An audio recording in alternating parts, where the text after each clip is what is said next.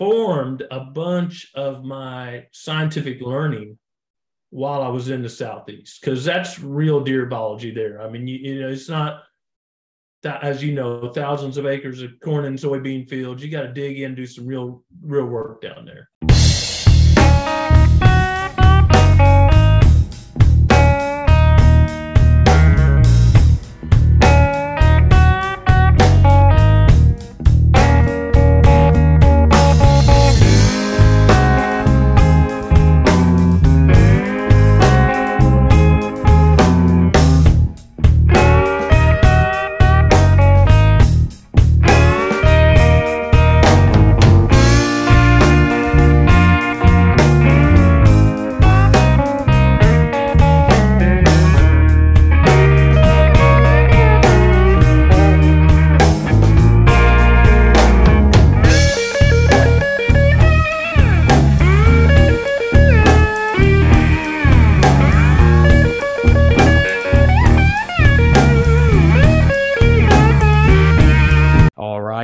Southeast Whitetail, and welcome to 2023. Appreciate everyone making last year of uh, 22 a very successful year for me with Southeast Whitetail, um, just expanding the brand. And um, that's what ultimately led me into launching Southeast Whitetail Consulting.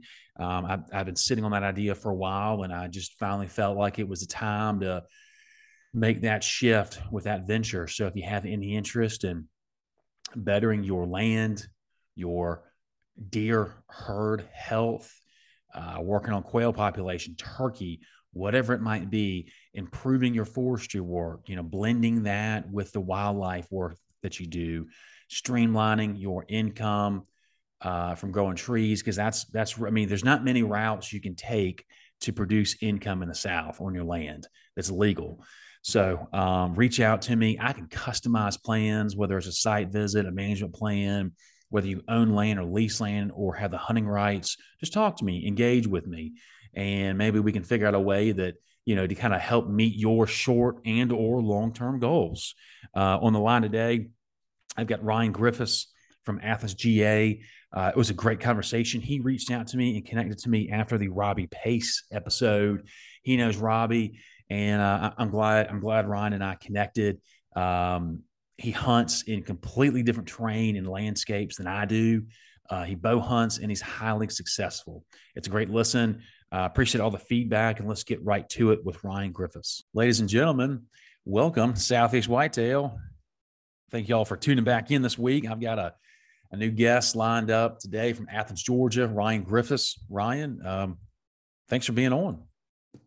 Well, thank you for having me. I, I greatly appreciate it, and uh, I like the platform. What you've done with it so far, it's it's good to good to have that. And you know, in the southeast, I know it's real popular out out west and up north, and uh, I think it's I think it's good for us to have our own down here. And you know, everybody that does what we do, it's good to interact and see how everybody else is doing it, and you know the way they do it. So it's been been really neat to listen to so far.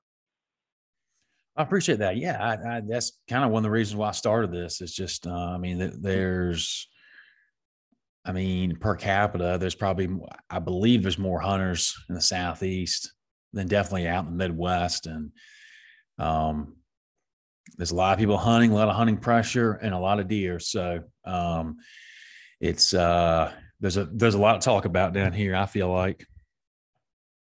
Oh yeah, for sure. And it seems like it's becoming more and more popular here. Um, you know, just just I've I've lived where I where I'm at for uh, pretty much all of my life, and it seems like there's more and more hunters that are are coming to the area, and um, you know, that is particularly due, I think, to the size of the deer that Georgia's been producing too. Um, you know, in certain certain areas that have gained a lot of attention over the past, you know, five, six, seven, eight years. Um, I think that plays a big role in it too. Definitely, yeah. It, it's um, I think it's definitely been a, a pretty good shift. Um, a shift in that. Um, why do you think some reasons are why you know Georgia in particular is is getting some more love past 10 years but but but i mean really i mean it's deserving deservingly so i mean there there's been the amount of bucks, like big bucks and nice quality bucks that have been going down that I just see. I'm not talking about like, you know, state records, but just consistently in Georgia, I feel like is yeah. has changed since like when I was growing up in the 90s and early 2000s. But maybe that's just social media and and we can see it more often on our phones. Yeah.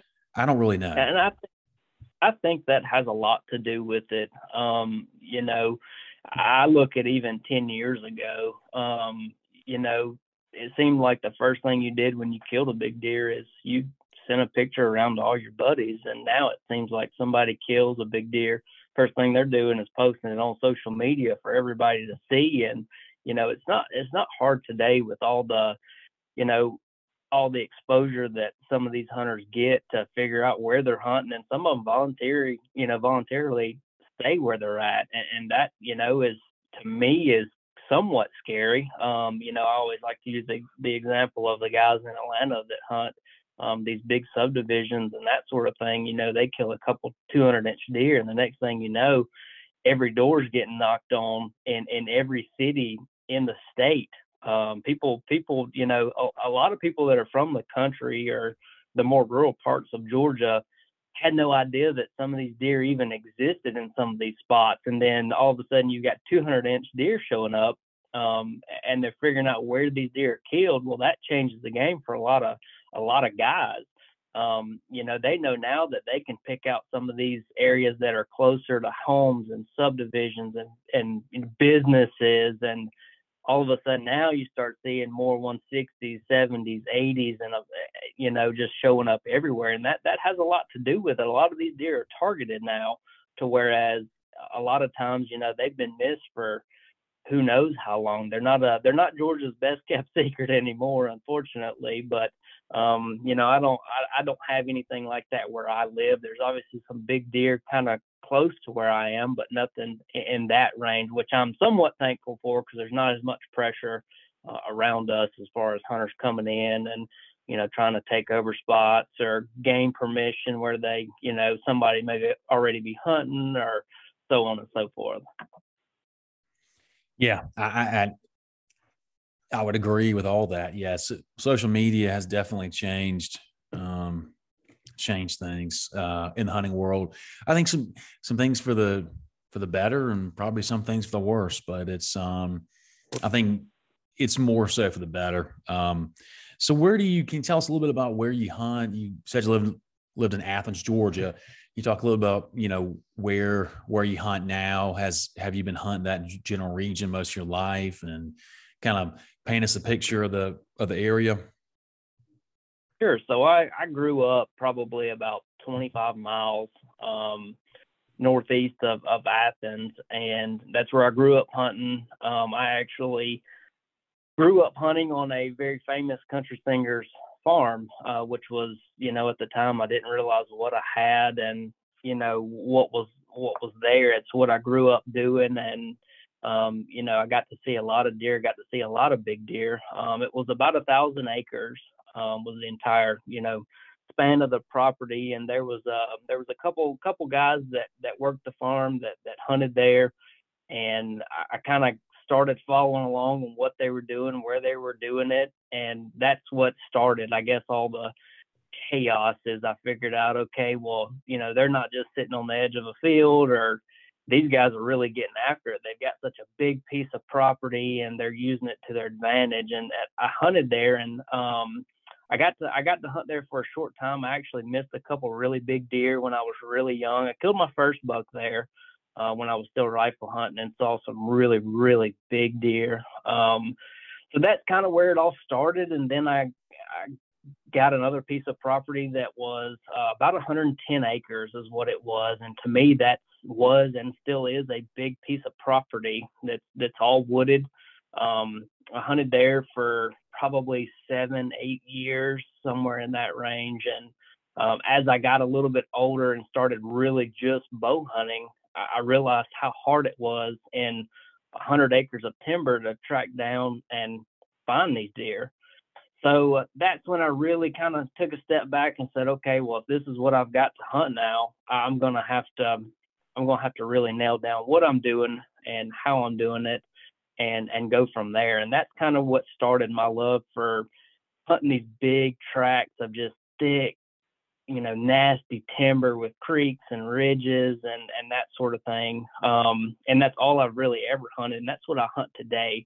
I've I've got right at you know 90 acres that I hunt. Um, that's all timber. And there is not an open spot on this on this 90 acres. It is it is all trees. It's brush. It's got some really thick parts and it's got some really really big white oaks.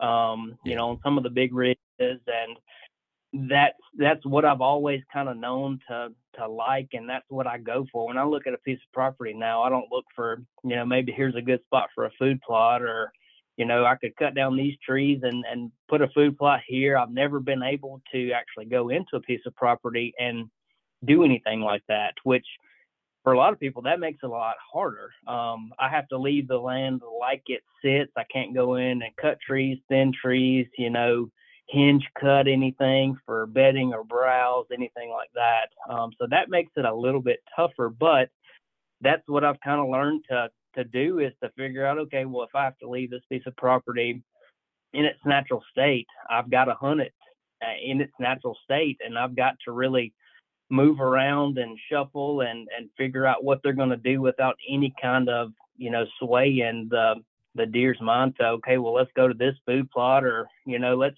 let's go to this logging road that has been cut, you know. So that's been the biggest challenge is really being able to figure out what to do without being able to do anything, I guess would be the the way that, you know, I would kind of look at it is here's what I got and I got to use it and have to use it like it sits and has been for the last hundred years. Yeah, that I uh well, I can go ahead and say I can go ahead and say that I, I bet you're probably one of the better hunters I've talked to, if that's the style and how you hunt. Um, yeah, I mean, food plots are great. Um, I don't really feel like supplemental food plots because that's what it is. They're supplemental mm-hmm. feed sites. I don't think they probably do as much benefit as far as nutrition as what hunters think. Of course, they do add to it, but I think sure. if they if you're really trying to add in that protein from soybeans or whatever else, you need a lot of it. And you need to, and those plants need to reach maturity. And the deer don't need to eat them down before they can really mature out as a plant.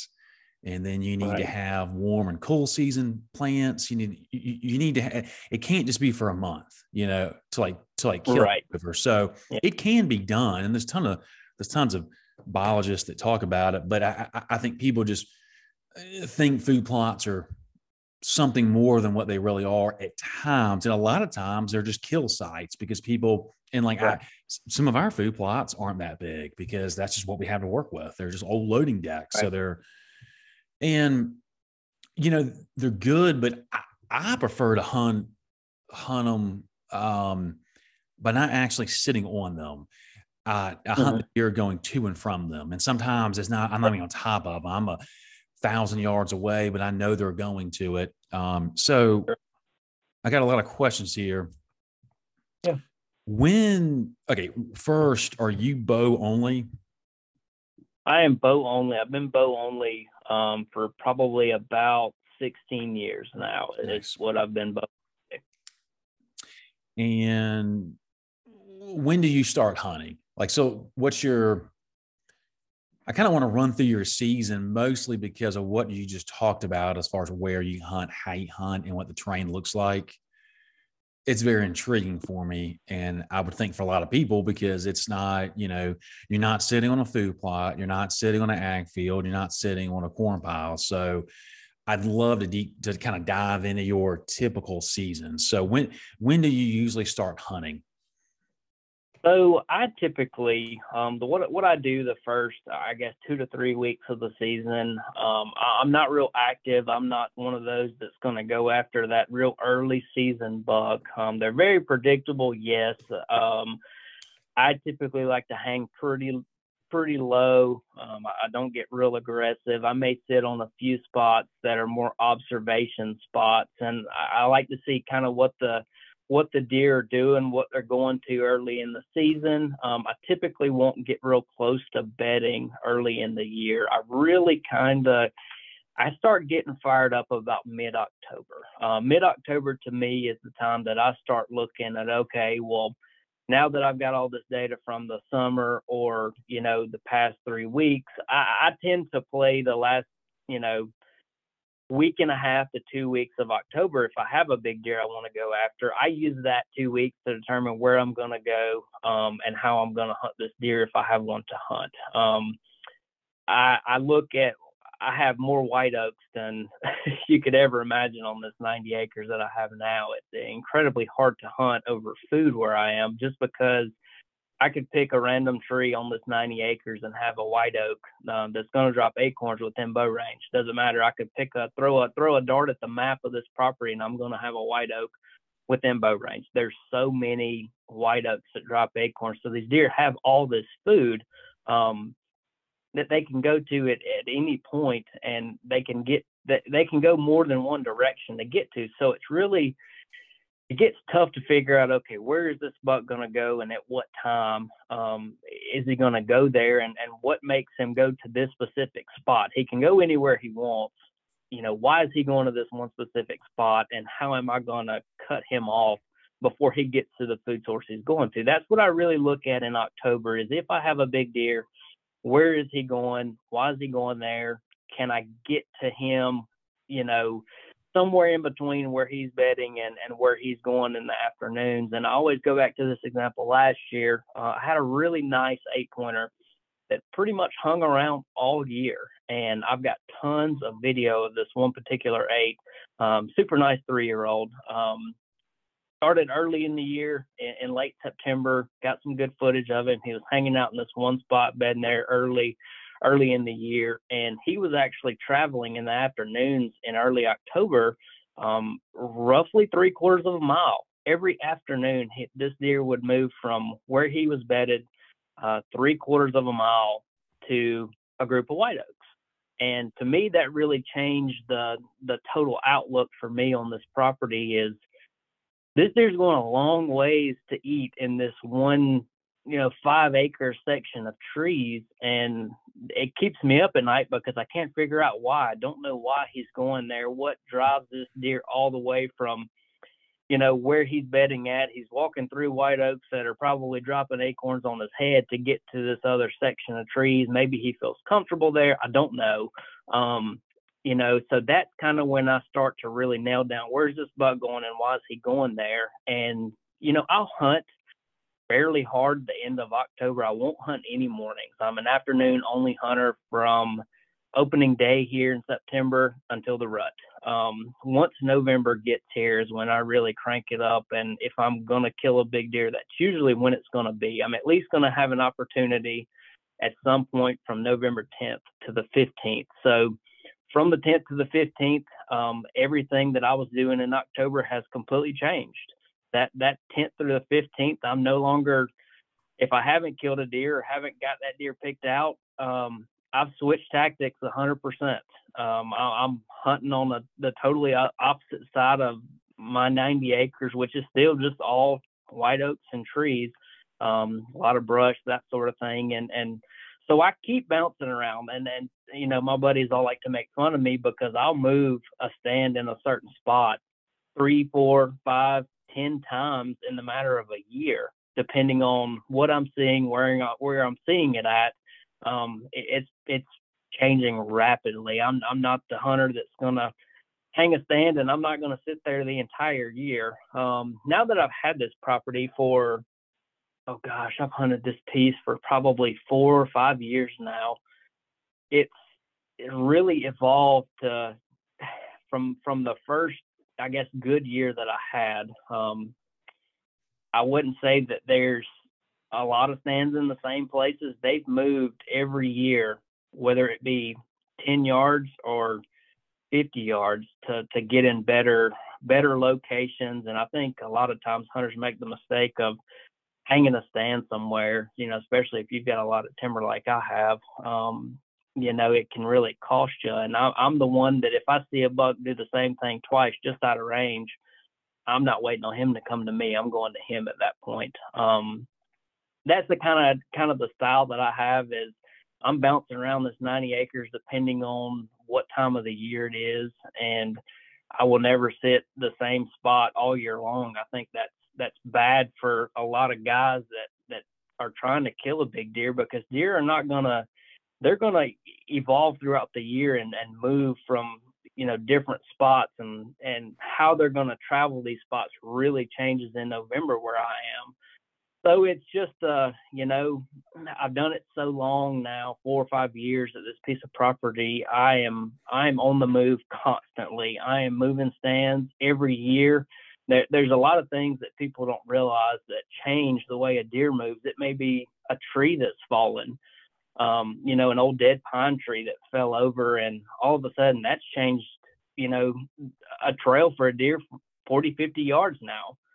So it's a lot of things like that that I really try to pay attention to. I try to pick apart the terrain um, and, you know, see why they're why they're maybe now they're traveling more so this way than they were the year before. What's changed? Was it something that my neighbor's done? Did he, you know, go in and and clean up some of his land and that's changed how they're moving? Or is it just the undergrowth that they could feed on three years ago is now too high for them to feed on? It's just it's a lot that's changing rapidly and you got to change with it uh, you know if you want to if you want to stay close to the big deer. So hopefully that gives you a little bit of an idea. I'm, I'm very mobile on my 90 acres and it will it will never change. I'll i'll still be mobile three years from now. Probably won't be you know hunting where i am now yeah, that that's the best way I think to, like you said, to uh, stay on the deer as they evolve and change their patterns throughout the season. What can you talk to us? Tell us a little bit about uh, what does deer bedding look like um, in your area, and are you do you see bucks and does tend to kind of bed in the same type same type place? Well, so early in the year, um, most all of the deer are going to bed, and I've got three big main bedding areas. Um, so they will they will all typically bed in those three areas. Um, they may intermingle, and you know, most of the time early in the year, the bucks will all be laid up together in the same group of you know trees with the does. Um, as the year goes on, I noticed that the bedding actually changes. Um, I would say from the end of November until you know the end of January, they actually shift how they're bedding and where they're bedding. And again, this goes back to me being very very mobile and changing where I'm hunting it depending on the time of the year. Um, I have a huge hillside. Um, I have a, a, very very tall in the center of the property. There's a big ridge. I actually have nicknamed this place. I call it Kill Hill. Um, it's very very you know, it, late in the year, it's a very good spot to be because the Bucks have now shifted their bedding from the thick, you know, dense, real heavy underbrush and cover to they'll lay on the backside of this hill in almost the wide open. Um, they'll either lay there or they've transition transitioned to um, some I, I would say it's probably half as thick and half as as nasty of the cover that they had to where they bed early in the year. Um, I don't really know why they like to lay there later in the year. I'm not sure. There's way less cover for them. Um, on the hillside, I had a, a buck three years ago that I really wanted to kill, and um, he was bedding on this hillside every day, laying in the wide open. And, and I say wide open, I mean, there's some deadfall. Um, you know, there's not any brush, there's not any cover for them. You can see a long ways in there. They'll get up and lay up against some old fallen trees, limbs, that sort of thing. And this buck was laying there, and I think it could have a lot to do with the direction of the wind later in the year. To me, it seems like the wind where I'm at is is more out of the west, and the way the wind blows, it's blowing primarily off that hillside down that hill. So I think those bucks are using that to their advantage. They can see down into the bottoms in the creek, and they've got the wind, you know, basically coming right over their back, and that covers them from both both sides. So, you know, later in the year, it's a little bit tougher to get into some of these spots because they're laying out in the open to whereas early in the year, um, you know, they're laying where it's so thick you couldn't you you can't walk through it. So it's it changes throughout the year and I have to that's why I'm constantly shifting is because I know after the rut, okay, now this buck is either going to be laid up on this hillside or he's going to be laying where it's not as thick, but he may be able to see me from a long ways away. Yeah, that that that sounds familiar to to some areas I hunted uh, for a while over in Alabama, um, and kind of there in their late, you know, later uh, rut mm-hmm. part of the season, um, and the I think I think it's called the Black Belt kind of area of Alabama, but mm-hmm. it's just some rolling hills and some what I would call like, you know, like little valleys between said rolling hills. And yeah, a lot of times those bucks would just sit. Um, there was one buck in particular I was hunting and it, you know, he would be from what we believed down in one of those kind of valleys up against a up against a hill and you know um and you know getting in close it's like that was definitely a challenge trying to get getting close to him because he can you know see so much better as opposed to you know if, if you're in some thicker nastier stuff i feel like you can maybe get away with a little bit more as long as as long as you're you know um you got the wind in your favor. I would imagine sure. wind and thermals are probably pretty challenging for you based on what you're telling me. They are. The um you know, I can just about bank on that if I have a bug late in the year, um, that that that hillside is, is it's going to make or break whether or not I kill that buck. And you know, that same buck that I was just talking about that was laying up on that hillside, the way that he would come late in the in the year is he would always make a big swooping circle, you know, on the low side of that hill before he'd come up to the hilltop. And I realized he'd do that because e- even with the west wind, those thermals are pulling so hard down that hill. Um, even a wind that wasn't as west, um, you know, maybe if it had a little south it, a lot of people don't realize that south wind, when it settles, if it's not constantly blowing, those thermals are still pulling west, you know, down that hill to that buck. And he knows that. And that's why he's doing that. And, you know, a lot of people may say, well, I'll hunt that, you know, the wind's perfect for here. Well, in reality, it's really not. Um, yeah, you can feel the wind in your face, but what you can't feel is, you know, 30, 40 yards behind you when, when what you felt has dissipated. Well, now it's being drugged down that hill and straight to that buck. And that's what that buck was doing was every afternoon he was circling around the bottom of that hillside, just walking as, as much of that hillside as he could before it leveled out, and then he would come on up to the top. And the day that I shot that deer, um, that's what he did. He he, he was uh, the wind was actually in, out of a very weird direction. I'm not sure. I think it was out of the north.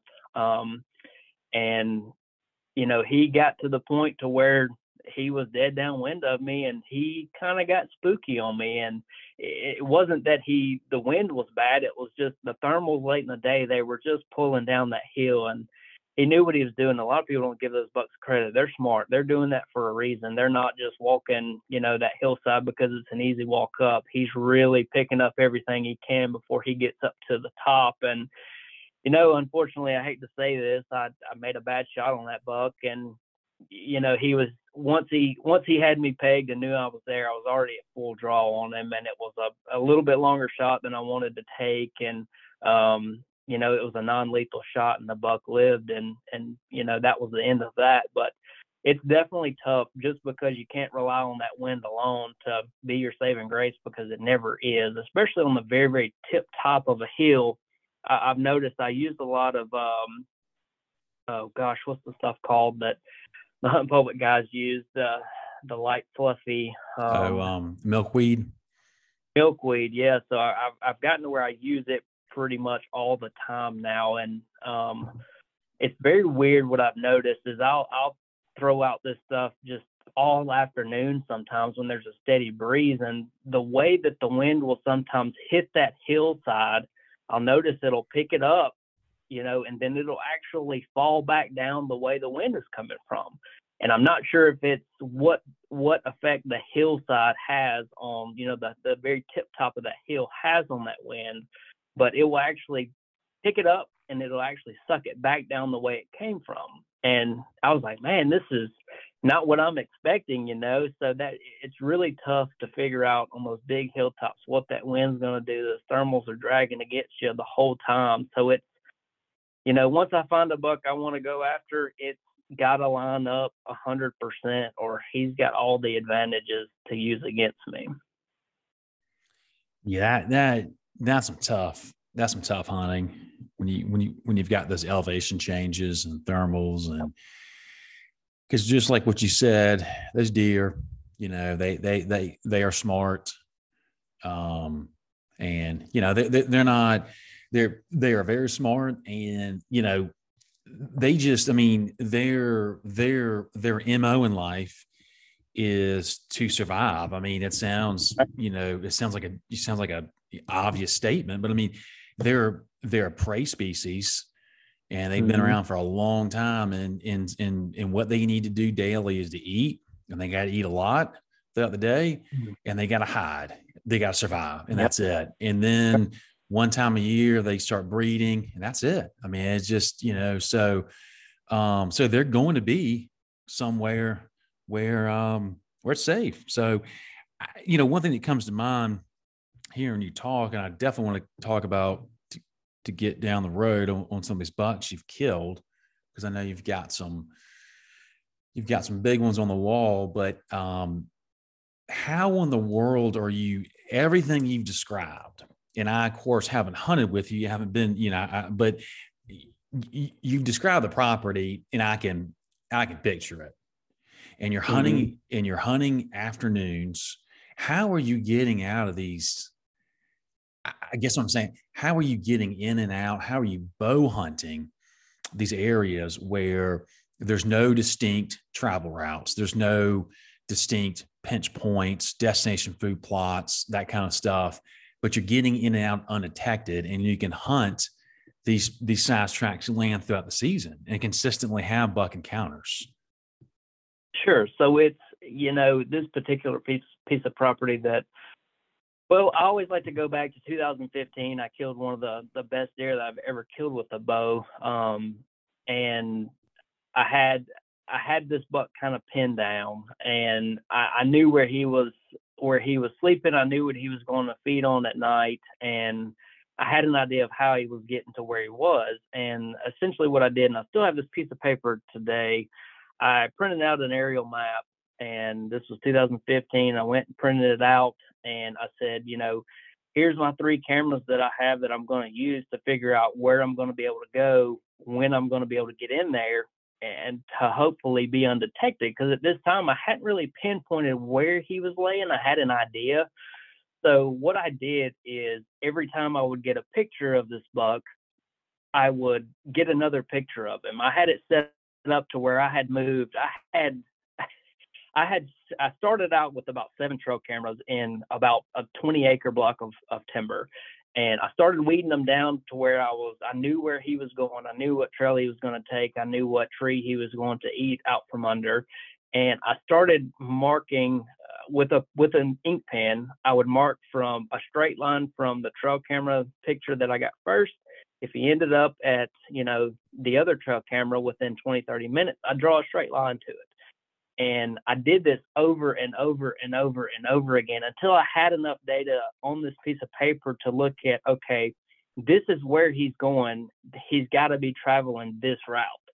And I said, if I'm going to get in there, I can't, I've got to stay far enough away from that and just hunt the outskirts of it because I know he's going to come through there at some point. And and again, this is all timber. There's no trails. There's no nothing is defined. All I have is what I have on my paper um, to use to my advantage. And so I have this essentially this buck map is what I called it, and I've got all these lines going from one trail camera to another, and occasionally I'd have him on the third camera, but it wasn't consistent enough for me to know that he was going over there um, enough for for me to really scare him or or mess up you know mess up seeing them because at this point I had no stands up I had no nothing up.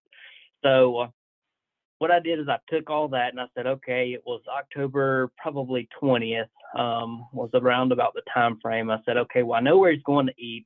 I know what camera he's going by coming out of bedding and I had a general direction that I had to to use to my advantage to to get in, set up a stand, and then I actually killed him that afternoon.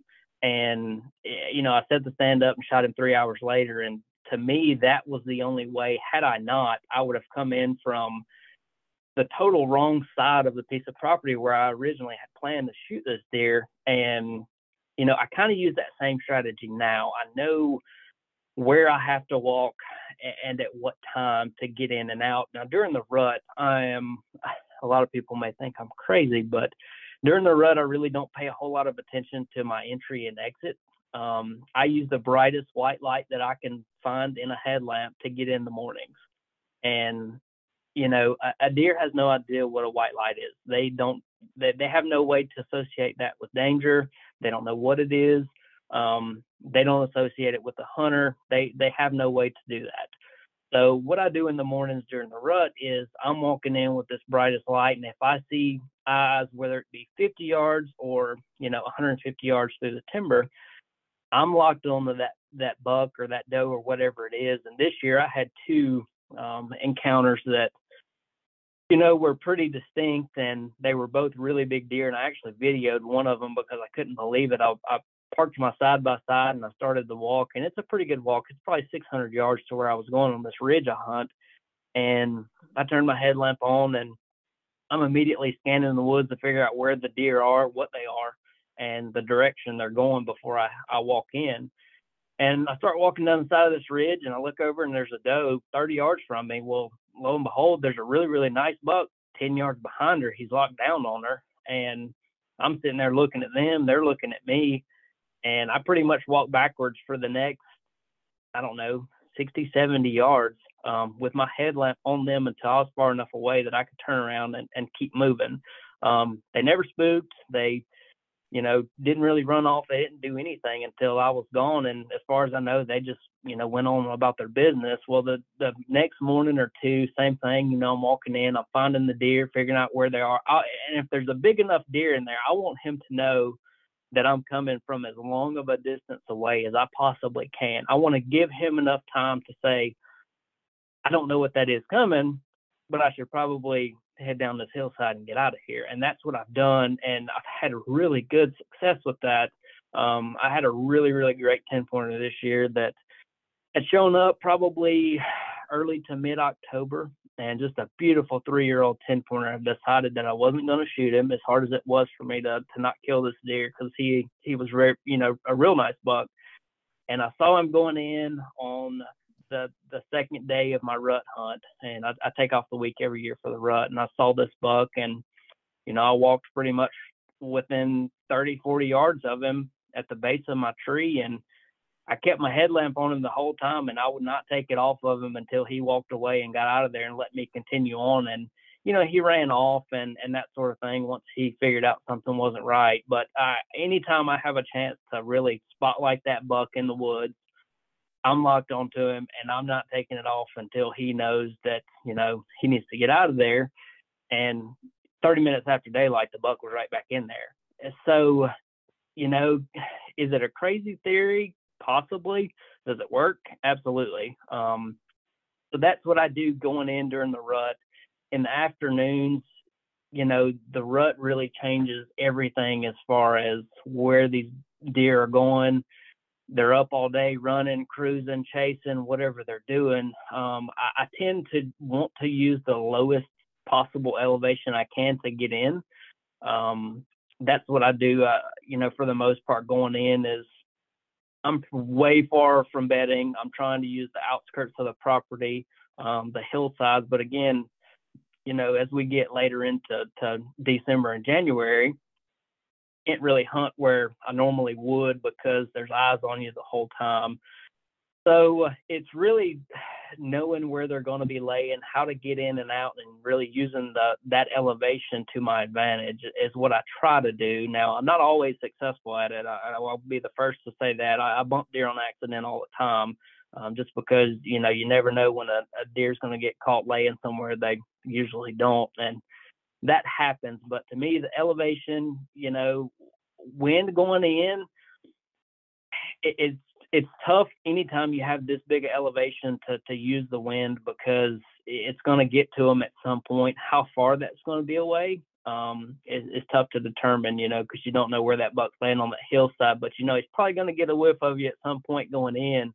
Is it going to be strong enough to spook him, or are you going to get lucky? You know, so that's what I really try to do is use the elevation as much as I can. Um, I've got a couple different access points to certain stands that I try to use when I can, but it's you know that big timber late in the year they're they're laying everywhere and, and anywhere they can especially those bucks so it's definitely tough but i've kind of got it down to a science to where i know uh, you know where i can get in with bumping the least amount of deer anyway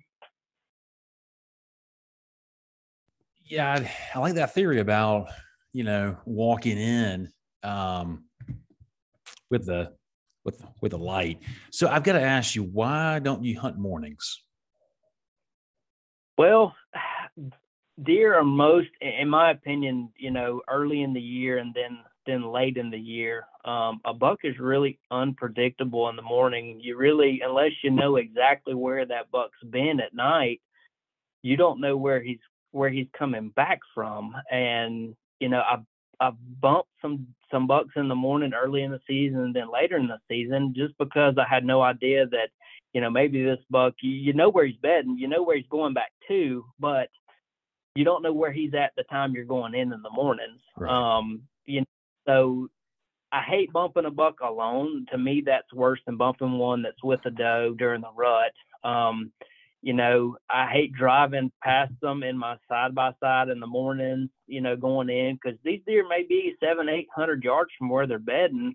And now all of a sudden you've changed this buck's direction and he's going to maybe ease off to the other side whereas you know he may have just went back up went across the you know whatever food source you may be hunting to me it's way tougher to pattern a morning buck early in the year and late in the year and it, it's way more risky i'm i try to be very very calculated if i'm going to pick out a target and kill him i want to make sure i know where he's at at all times if I can. I know that's impossible to do, but in the morning time, you have no idea where this buck is. You don't know where he's coming from. It's just so much harder in the mornings to pinpoint where he's standing when you're walking in. Um, so that's and you know every year, just last week actually, um, I've got another really nice ten over here that I've kind of had my eye on. I hadn't decided 100% yet if I'm going to pursue him, but he's pretty regular in the mornings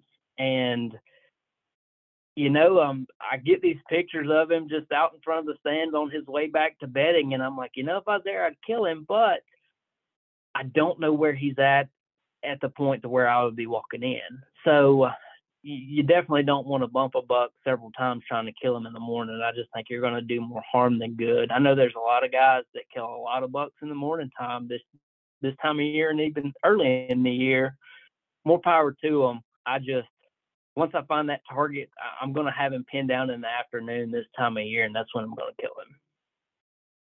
Yeah, I you know, I've had I tend to have more success with with morning bucks um, in the early season, whether it's August or September, mm-hmm.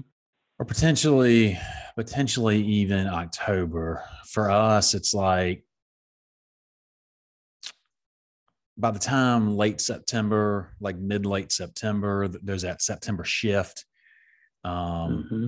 And then until the pre, until those bucks are really kind of showing themselves and they're kind of gearing up for those first does and heat, they're they're they're highly unpredictable. I mean, you just kind of really don't know. But in the early season, when they're still before that testosterone really starts to kind of flare up, um, they they they can be more predictable as far as what they're going to be doing it you know throughout the night but it's just where they're going to be feeding you know right that, that and then where they're going to be bedding and you know I, I we we you know have we're mostly on, on, a pine farm so we fragment the land have different age class of pine trees so you know that there's going to be some bedding sites that they're going to prefer but i mean shoot mm-hmm.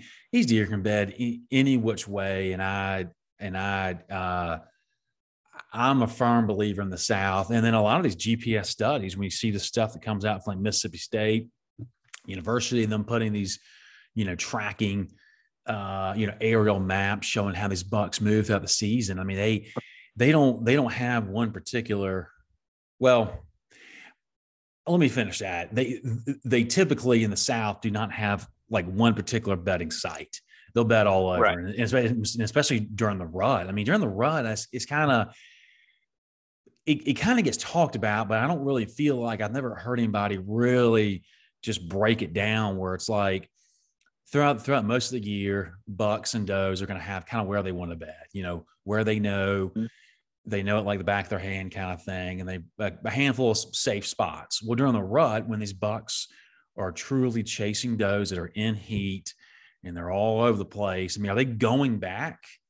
Are these bucks going back to their safety areas or because they're so jacked up and like they don't they don't just start chasing does in the morning and afternoons when we're hunting they're doing it 24 7 so you know right. they got to be betting and i've jumped them on roads like roads on our property you just you know like you're walking mm-hmm. into walking in the hunt you jump a buck maybe right. it's with a doe and so like they're just i feel like they just kind of lay down when it's time in their mind to lay down for whatever reason sure and like wherever yep. the wherever they are. So that's why when you talk about how you hunt in the style, like it's what you're describing is extremely challenging. Um, Very, yep.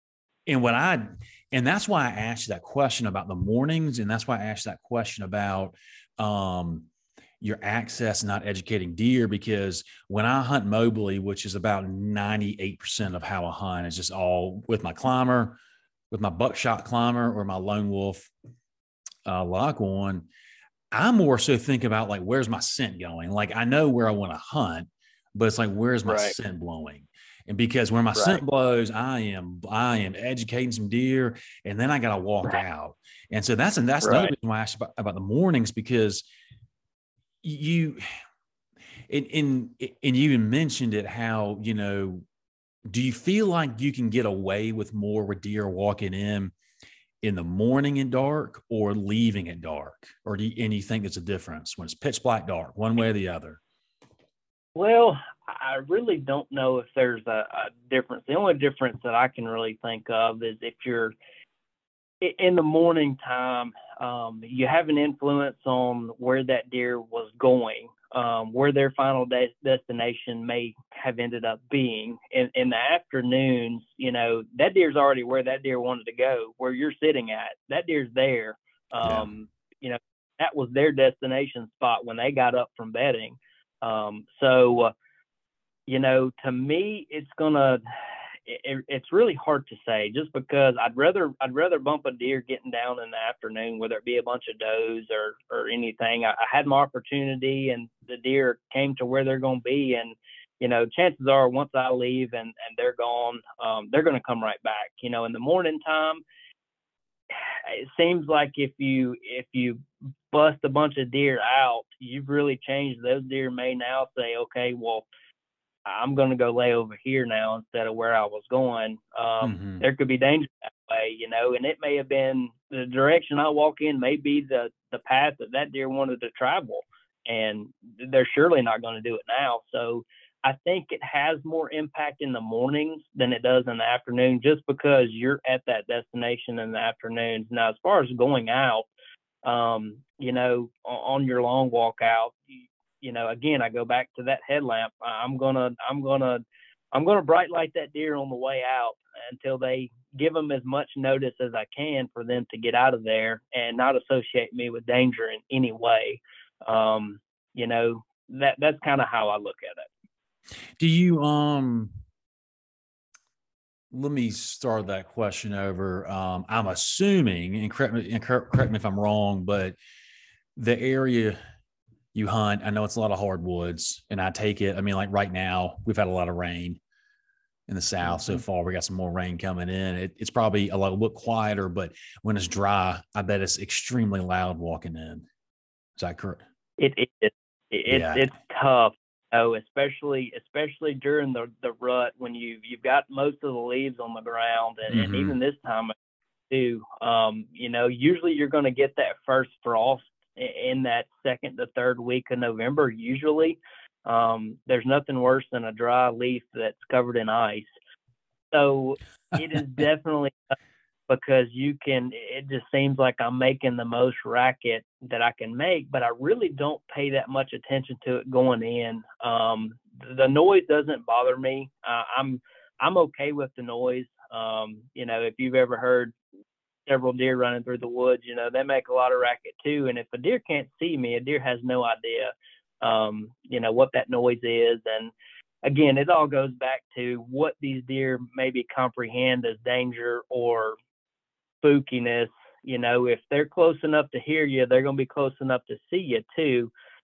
So I always go back to in the morning times. I'm trying to sneak in, and it's making the most racket I can make walking through crunchy leaves. If you know I'm close enough that that deer's going to hear me, I've got a light on him anyway. I'm trying to push him out of there as quickly as I can so that I can continue to walk in. Same thing in the afternoons. You know, it, it's tough to. I try to walk either one as much in the creek as I can, depending on where I'm going, or I have a, a UTV trail where I go in and check cameras and stuff like that. And over time, those leaves kind of disintegrate and it's a little bit quieter, but you're still you're still going to make some noise going in. And you know, they to me it seems like a deer's going to hear you right around 70 yards. That's kind of what I I try to keep up with this stuff. I know it sounds crazy, but um, you know, 70 yards, a deer can hear you walking through the leaves pretty easily. Huh. Yeah, I, I've never really thought about that, and I've never heard anybody, you know, kind of talk about that. But yeah, I, I, I would say I never thought about it, but yeah, that's probably about right. Yeah, I mean, at a certain distance, they know right. like what what the hell you are. I mean, they know you're not another deer oh, yeah. or a raccoon or a possum. Yeah, that's why I mentioned that because I mean, I know I know based on what you're describing, it's going to be loud. And on top of that, it, if you're in some open kind of areas, um, oh, yeah. a little more open, it's just gonna, it's just gonna echo. And so you, you I, I, I kind of I subscribe that theory in the mornings. And I'm not saying I'm. I mean, who knows? These are wild animals, but I just I'm like you with a big bright headlamp. I think it makes mm-hmm. a world of difference. And you just I, I, I, try to be as quiet as I can, but I try to move as fast as I can. I, being quiet, right. but just to go. And what I've found is like if you see those eyes, whether they're bedded mm-hmm. down or or on or or standing up, if you just move, you can look at them. If you just kind of keep moving, you can right. get away with a lot more. But if you stop and you kind of try to flash them different different angles, eventually you're going to flash yourself you're going to catch some some uh. light on yourself or your stand's going to clang or just kind of move and deer it's like they can get away with more i know i know coon hunters talk about it all the time but you know they you know claim i i joke about coon hunters i my cousin's coming in and he's got a coon hound and we're going to run him um, after the season's over try to take take out some of his predators before turkey season but right. coon hunters always talk about how it doesn't mess up deer you know deer hunting that like you know they they they can come on your property coon hunt at night and you can run and hunt the next morning and not mess anything up. And I was like, well, I don't know about that. But um, but yeah, I mean, you see videos. Someone sent me a video last night. It, it was um um, I have to send it to you. It, it's uh it's a duck hunter. I don't know where it is, but uh it's pitch black dark and there's a big buck, like a big old 10 point tall tines right in the middle of, of his mallard decoy spread and he's just he's just standing there in about maybe a maybe a foot of water, if that. And he's wow. got a big old bright white light. You know, the camera guy's holding, you don't really see where the light's coming from, but it's obviously a headlamp. And that buck kind of walks towards him. It almost looks like right. he's gonna, it almost looks like he wants to lock up. And then he kind right. of takes a step back and but I mean the buck's 20 yards away. And I, I, mean, I don't know how that happened, but I but I do feel like you can you can get away with a lot more. So, um, let's talk about some of these bucks you've killed. What what um, how's your how's your season been so far uh, this year? And I know you've and I know you've you've uh, killed some um, high scoring bucks, right, in the past. Uh, well, I've killed a couple. Um, you know, I've been trying to break that that 140 inch mark um, the past probably three years now. That's really been my main goal. Is um, to the point now to where I've killed a lot of nice bucks, and I want to up that bar, you know, even more now. That's kind of where I'm at, and I guess my hunting career, you could say. Um, that's what I've been going for. Now, I, I wasn't able to kill a buck last year because you know everything that I had was, you know, I saw saw a really nice buck, but you know 120 one you know 125 115 inch bucks are plentiful where i'm at. And you know as a bow hunter where i am you know 120 inch deer is a shooter for most people.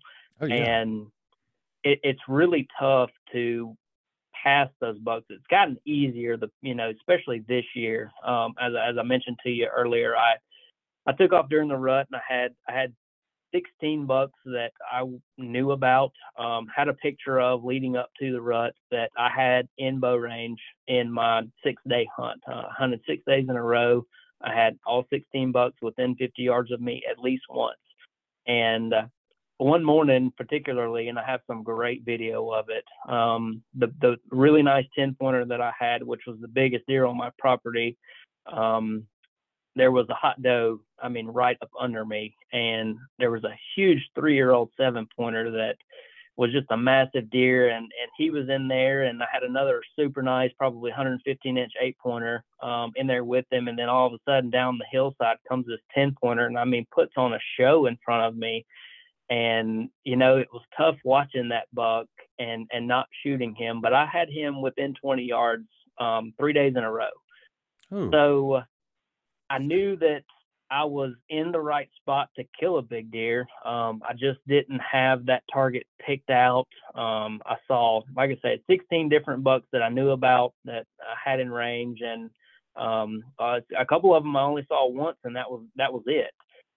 And the morning, I guess it was Monday morning. It was actually the first morning I hunted. Um, or actually I hunted that Sunday afternoon. I saw a really nice nine pointer, um, nice three year old nine pointer walking the hillside behind a doe, and he stopped to make a scrape and he kind of fell over like on his front knees, I guess you would say. And I I was just very kind of caught off guard by that because I spend a lot of time. I really analyze every single buck that I see. I love to see what they're doing and why they're doing it. And this buck kind of fell over, and I was like, man, he must have been chasing this deer for the past three miles if he's that tired. So never picked my bow up. I had already decided it wasn't a buck I was going to shoot, and let him go. You know, the afternoon was kind of uneventful after that. Well, the very next morning, um, I saw him coming back by, and he was a lot closer this time. He was probably, you know, in that 35 yard range, and I got an even better look at him, and he just was acting very, very strange. And I knew something wasn't right because I've seen enough bucks during that time of year to know what they do and how they do it and why they do it. And he just looked sick. And I couldn't figure out what was going on. And I said, well, maybe I, sh- maybe I should have shot that buck. I just had this gut feeling that wasn't right. And I was texting my buddy Chris that I have I hunt with a lot, and I was like, you know, I probably should shoot this deer, and I may, if I get another chance at him, I may shoot him and see what's going on. So lo and behold, about I don't know, 45 minutes later, here he comes back cruising this hillside, and this buck walked headfirst into the biggest white oak you have ever seen, and it was at that point that I knew something wasn't right. So I picked my bow up and I shot him, and he's a great deer. Don't get me wrong. Um, I hated to shoot him, but I felt like it was the right thing to do given the circumstances. So I got down there to him, and when I walked up to him, I noticed there was a huge bulge on kind of below his eye in front of his ear. And I said, Well, that makes more sense now that something is going on with this buck that, you know, I made the right decision. Um, mm-hmm you know, and I'm I'm kicking myself the whole time. So I'm like, gosh, you know, this deer next year could could be, you know, mid to upper 130s, and I'm like, you know, and then I saw that and I was like, well, maybe this was the right decision. So long story short, I get him back to the house and I get to examine him a little bit more, and come to find out, and I haven't seen it yet. I'm still waiting to see it. Um, there was a hole in his nose and as soon as I saw it, I knew exactly what it was, and I couldn't I couldn't believe it. Um, somebody had actually shot this deer um, through the face with an arrow, and mm. it was still in him. and well, it is still in him now. And I don't know if it had caused him to, if it had severed something, you know, optical that was causing him to go blind, or if the swelling was maybe impacting his brain and his overall function. I'm really not sure. I know deer are tough and they can really overcome a lot of things, but this was probably the most incredible thing that I've ever seen. This deer was still chasing these does, and he's got a broken arrow shaft through his head. Hmm. So, you know, I, I did kill a nice buck, and I'm happy about it. It's just the most interesting thing that I think I've seen and reason that I've actually killed a buck. Um, so that's you know that's what I've killed this year. I, I haven't found another target that I've really been excited about. Um, you know the the biggest deer that I killed. I actually this is also a really wild story. I almost hit the buck going in this in the morning in my truck and my access led me through the back of a really big subdivision and was just easier access than than busting them out going in. And I actually almost not run him over but he was within 20 yards of the front of my truck. And I texted my buddy Chris and I was like you're not going to believe the buck I just saw. I was like he was probably one of the bigger deer I've ever seen. And I would say probably two hours later, this buck, I'm rattling real, real hard, real heavy. It's what I do, you know, during the rut. If I'm getting ready to throw that Hail Mary before I get down, and this buck comes running, I mean, just hauling the mail through the woods, and I ended up killing him.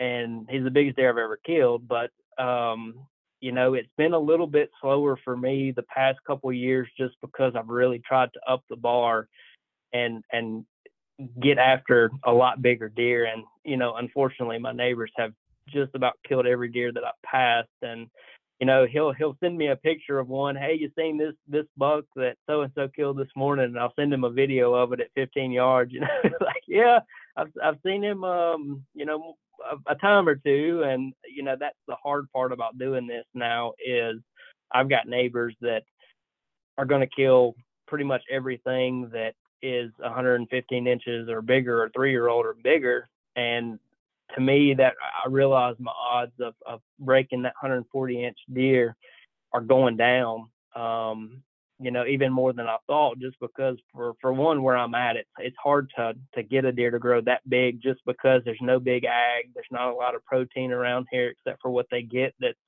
you know, growing on the trees or on the ground. Um, that's all you know natural. So it's been a tough two or three years.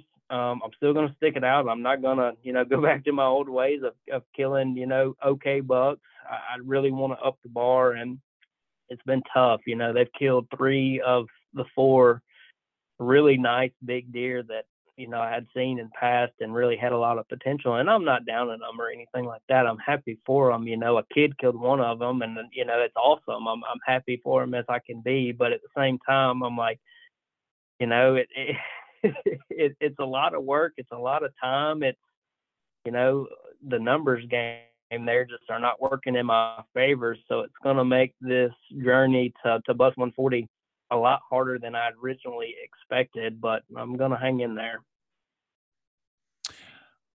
What, um, you, do most people in, in your area, do you think they you know practice different you know different forms or uh, methods of quality deer management are they letting young bucks walk have, have you noticed any kind of shift or change in the hunting culture around your area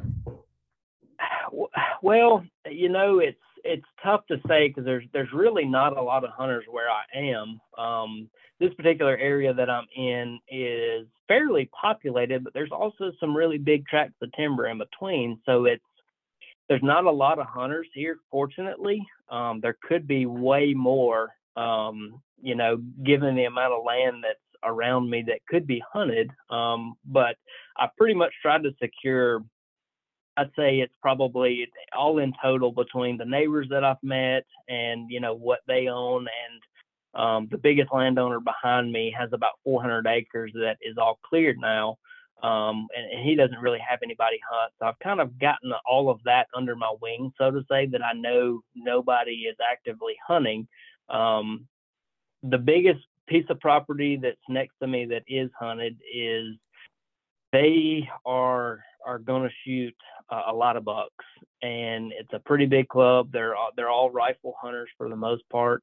Um, I talk with them pretty frequently about what they're seeing. There's there's one or two that really you know have my kind of outlook on the whole thing is that well I want to kill a big deer, um, but you know a lot of people are out there for for you know just the joy of hunting and and meat and killing deer and that's great and you know I'm happy for them. It's just I know we have to- two totally different views when it comes to the way we do it on my side and the way they do it and that's what I got to live with and you know, I, I hope that there's not a lot of hunters that come into this area that, you know, just want to, you know, kill a, kill a 110 inch buck and they're happy and, you know, all that. I really hope they don't, but at the same time, they have all, every right that I do to shoot what they want and pass what they want. And the hardest part is just knowing that, you know, this deer that I'm letting go, I, I have probably, I tried to figure it up, you know, what from year to year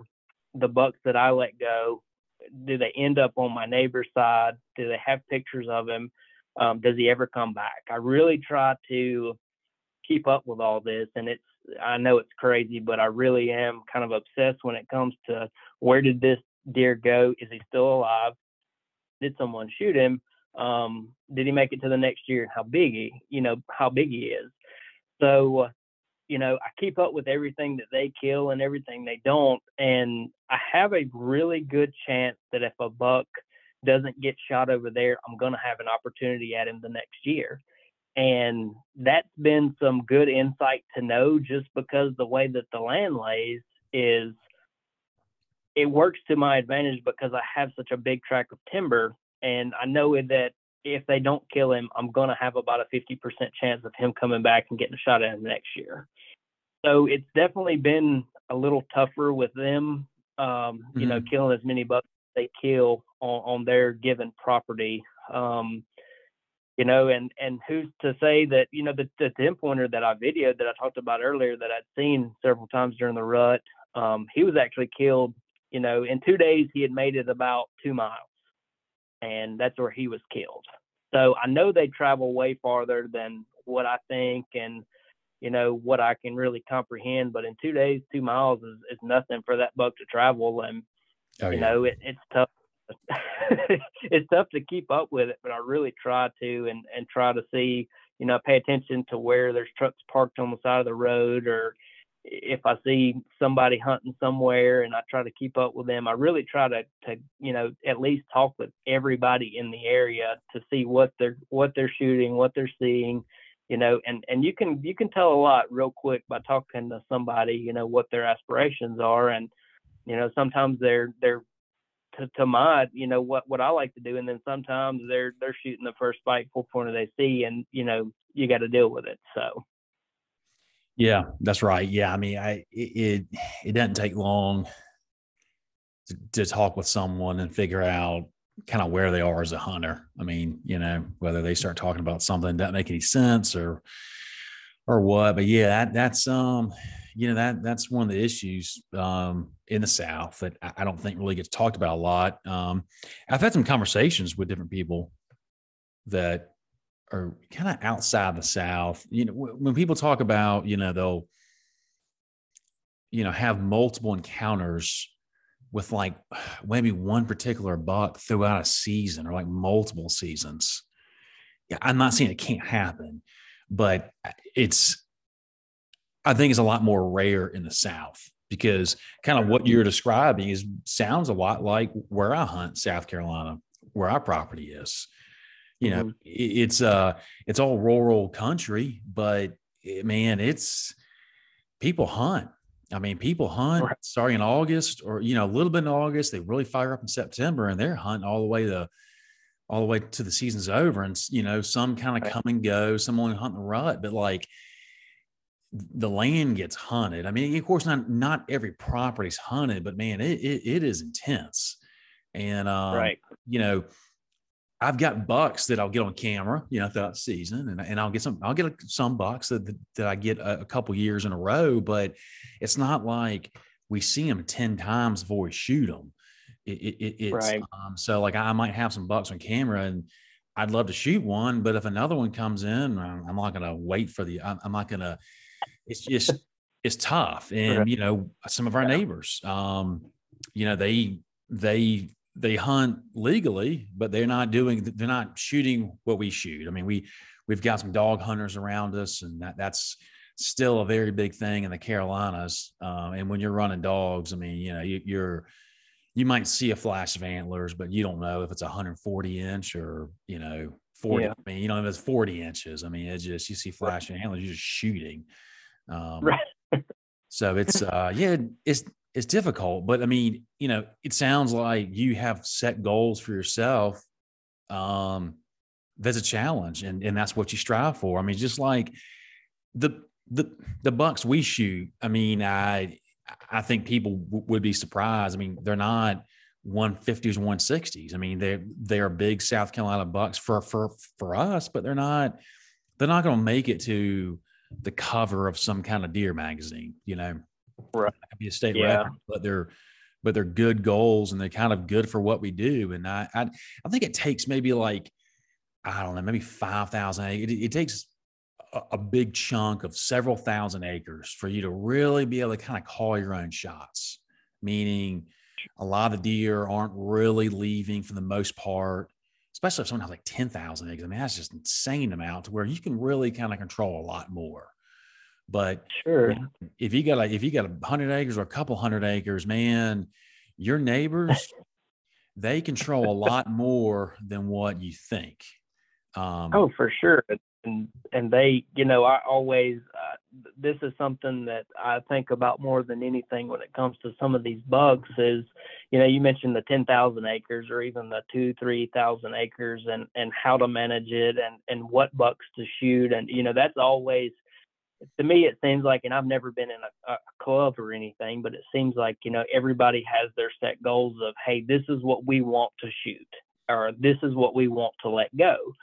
And you know you always have the whole cull debate which i am as anti-cull as anybody you've probably ever talked to. Um, I, I think it's an imaginary term that some hunters use to kill a buck and you know i think that's somewhat of an excuse for a lot of people to kill a, a buck that may not have a you know a huge rack on both sides or you know be as symmetrical as they like to. And you know I, I have a six pointer on my property that um, he's four and a half this year, and he is just uh, he's barely a six pointer, um, and he was he's pretty much identical to to you know what he was last year, and I see that buck, and I'm I'm thinking to myself, you know, anybody in my position that knows this buck was a six pointer last year, that's a six pointer this year, is going to say, hey, you know, this is what we consider a cull buck. We're going to kill him, and you know, while yes, maybe that may be the case, and I had an opportunity at him this year, and I think he's four and a half. He could be five and a half. I'm really not sure. Um, I had an opportunity to see him in person this year, and he's a huge steer. I mean, he really is impressive for what he is. Um, got to see him one time is the only time I've ever seen this buck. He's very, very elusive. And, you know, I thought about it. as I had him at 20 yards, I'm sitting there just videoing him. I'm not done even having my bow in my hand, and you know, I'm I'm thinking, you know, what is this buck going to produce in the future going forward? And that's when I start to get way more technical and way more. I try to have the biggest outlook on you know the possibility of bucks down the road, and I think a lot of hunters don't really know what kind of effect they have when they don't kill or kill a buck going forward. Um, you know, a lot of people never even consider the amount of influence a doe has on what that buck's going to be. Um, you know, their offspring is going to be, and that that all comes down to a way scientific. You know, the the size of the chromosome at inception is going to, you know, whether the bucks or the doe's chromosome is bigger is going to have an effect on, you know, what genes are going to be pulled from. And you know, it's very, very possible for a very inferior three and a half, four and a half, five and a half year old buck to possess genes that will grow a big deer. And a lot of people don't realize that. And that makes it tougher because you can't control what you think you can. And, you know, you've got so much going on with breeding and fawns and, you know, what what doe is going to produce the biggest buck is the missing piece of the puzzle that nobody knows and nobody can control and and what genes does the buck that you think is inferior what you know what does he possess that could grow a you know 150 160 inch deer there's no way to determine that because going forward that buck may breed with a doe that possesses all the right things to grow that deer and you know that that's what you can't control. That's the hard part of of the whole. You know, we want to grow big deer, we want to kill big deer. You, you can't control it. Um, you know, and you look at the Drurys and you know all of your your big time hunters out in Iowa and in places like that, and they have their cull bucks and you know so on and so forth. They want to grow this, they want to grow that, and you know maybe they know something that I don't know. But when I look at the the bigger picture, it's impossible, especially for me having a 100 acres. That six pointer is, you know, I'm not going to, four years from now, I'm not going to be looking at a six pointer that looks just like and saying, well, dang, I guess I should have shot him. It's mm-hmm. never going to happen. It can't. It's, there's too many variables that are going to determine what his offspring is going to be and, you know, how far they're going to go from me. You know, a lot of people don't realize that a fawn or, or you know, even up to a, a one or two year old buck is not going to live where he's birthed. He's just not going to. He's going to venture so far off your property, you're never going to you're never going to make that connection again. Um, it's just impossible to control. And you know, always, uh, a, I guess a friend of a friend killed a buck over here uh, recently, kind of close to me, and I went and um, I, I'm a big predator hunter, and I have a lot of thermal. I went and helped track this buck down, and he's got kind of a blade on one side and you know a lot of people see those kind of bucks out in the wild and the first thing they're going to do is shoot them and you know genetics in bucks aren't one sided or the other. The, a buck can't genetically grow a spike on one side and a pretty six point you know mainframe on the other side. It's not possible. Um, that's not the way genes work. That's not the way genetics are, are made in these in these animals. And you know, it always derives from an injury. And I think that, you know, that also influences a lot of people to kill a deer that they really shouldn't is because of an injury. You know, that buck may have shed um, a little early. He may have pulled off part of that pedicle that, you know, has caused it to form differently and and be like that for the rest of his life. Um, he may have some other head injury that you you don't know about, and that causes that buck to be a spike. So he shot this buck, and he's got you know a really nice side and then kind of a a spike or you know a couple points on the one side and me being the you know fanatic that I am and I'm I'm always interested to know why and I'm looking around the base of this antler burr and there's just pus everywhere hmm. and you know that just goes to show you that that buck has an injury somewhere underlying that you can't see that has caused him to grow like that and you know this buck maybe have been breeding does you know and is going to have the the best looking offspring you could ever imagine because he's that's never going to be passed down. And i think that's just um, you know another part of growing deer and you know what you think you can control and what you can't is you don't know those factors that are you know kind of contributing to every buck you see. And you know that that makes it even harder sometimes when you know you got neighbors that see that and they're killing him on the spot. And you know it's just it's just part of part of having neighbors and people that don't care to know the ins and outs of why some of these bucks grow like they do and I really feed off of that and I really enjoy you know knowing that hey this buck if he makes it could potentially grow a big deer down the road and I try to have that outlook you know as well. I try to be as open minded as I can when it comes to you know, this small piece of property, you know, it's never going to do me any good to to kill a buck that just looks inferior. It's never going to benefit me. It's only going to hurt me. That's uh, yeah, you you said a lot, and I, and I, I think I think I agree with everything. I mean, I, it's um, you know, uh, the National Deer Association just had a post this week um about a, another study um, GPS, you know, tag collar study out in Texas, where it was like a it was like over uh, so many deer and offspring Um, because um, they can do that kind of stuff out in Texas and really kind of monitor right. a little bit better. But it was like a 120 inch or a buck that never went over like 123 or six, whatever it is, and it produced like the best offspring as far as the antlers for for the offspring than like any other buck that was so much bigger. So it's yeah, it's just people.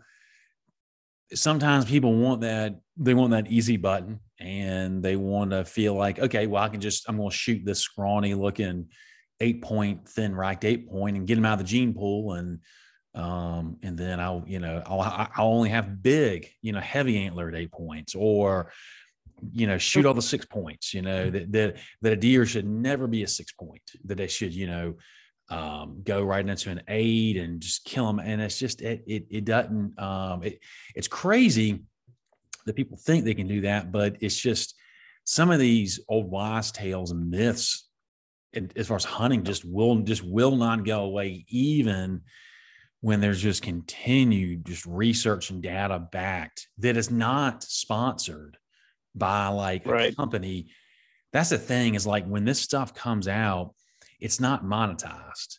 It's not like it's mm. a, a company that's trying to sell you something else. And so they're trying to, you know, manipulate the research. It's just, I mean, this is, I mean, it's kind of research that people should be loving to read because it's like it's it's it's real content. But yeah, you're you're right, and that, and that's why, you know, going back over the years at our place, you know, we have a lot of guests that come up, and some guests are really experienced, more experienced than, than you and me. And some of our guests are are first time hunters and, and very, very, very green. And so, you know, when someone's green or not used to looking at antlers, you you, you can show them a big buck, but you you I'm really trying to stress on body size and really trying right. to stress on basically shooting age. So it, you know, we we had a big old six point um, older buck, and that that for back in I think fourteen or sixteen he was killed. We had him a couple years, but I don't really I don't get caught up on on uh, you know inches and scores. I I I prefer age. I mean, I because right the age structure to me is what I would rather see on my property, and then two is like, well, what's the tougher kill? is it the six year old six point or the 150 inch three year old? I mean, is it's going to be the yeah. six year old. It, it, doesn't matter if he's a spike. He's going to be older and wild. You know, the size of antlers doesn't make the deer smarter. It doesn't make them harder to kill. It doesn't make, I mean, it, it doesn't, you know, the only thing that we are seeing is that there, there was a pretty cool study Mississippi State University did a couple years ago where they of course, a pen raised deer, but they would um, they paired up the the bucks with with does that were receptive, you know, in heat and ready to breed, and see, you know, which which buck the doe went to. Of course, these are different different age bucks, different size antlers, and then they would take the same doe, and of course, they wouldn't let them breed, I guess, and they would saw the antlers off and of course, depend. I, mm. I guess I, I, guess they put them down, not put them down. I guess they put them under, and they would and they sawed off the antlers, and then they screwed them in into the other set of antlers. So they basically switched the antlers. So, so, I guess they sawed them off a little bit, le- you know, a little bit short, have some space to drill it in. Right. So they put the bigger antlers on the smaller, younger buck, and then the, that doe was actually going with the bigger set of antlers. So that was that was kind of a cool study because they were suggesting that study that maybe the size of antlers is something a little bit more as far as breeding. Maybe these does are looking at these bucks like the ones with the bigger antlers are maybe the more fit. They're they're the best of their species as far as breeding purposes because that's their goal is to breed and continue species. So that was kind of neat um, to see something like that. But yeah, I mean, I I'd rather hunt and kill an age than sure. you know than anything else. But yeah, it it gets to be difficult and like i said earlier some some of our neighbors they do not have the same goals and management styles we do but you know it's like if something becomes not fun if if the hunting becomes not fun then you just gotta you gotta stop what you're doing and just and just rethink the process Um, Agree. Yep. Because it's it, it it it's tough. It's tough. Um, yeah, I mean that's that's wild. Taking off for a rutcation, having having 16 or 17 different buck encounters. I mean, that that's um that's a lot. Um what is about bow hunting that just I mean, you're obviously hooked. What is it about bow hunting that just has you hooked that you don't really even want to, you know, pick up a, a rifle?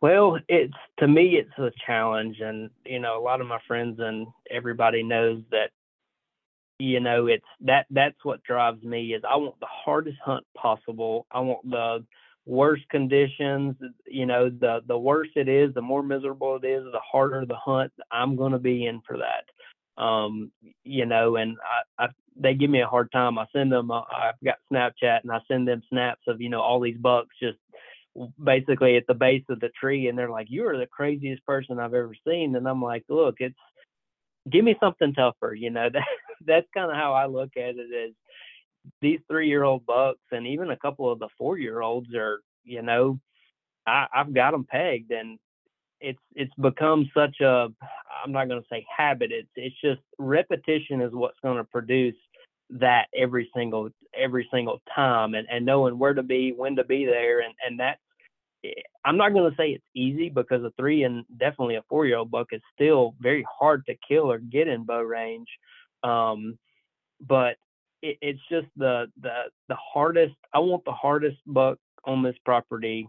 I want the most nocturnal. I want the most elusive, the one that's hardest to pattern. That's what I want to go after. Whether he be, you know, 150 inch buck, or whether he be a 125 inch six year old that's been hiding, you know, the past year or two and hasn't been out in daylight, he's going to come out in daylight at some point, and I'm going to try to be there. So that's really what drives me is you know one you got to get the opportunity at him. So that's the hardest part is getting that opportunity at that buck.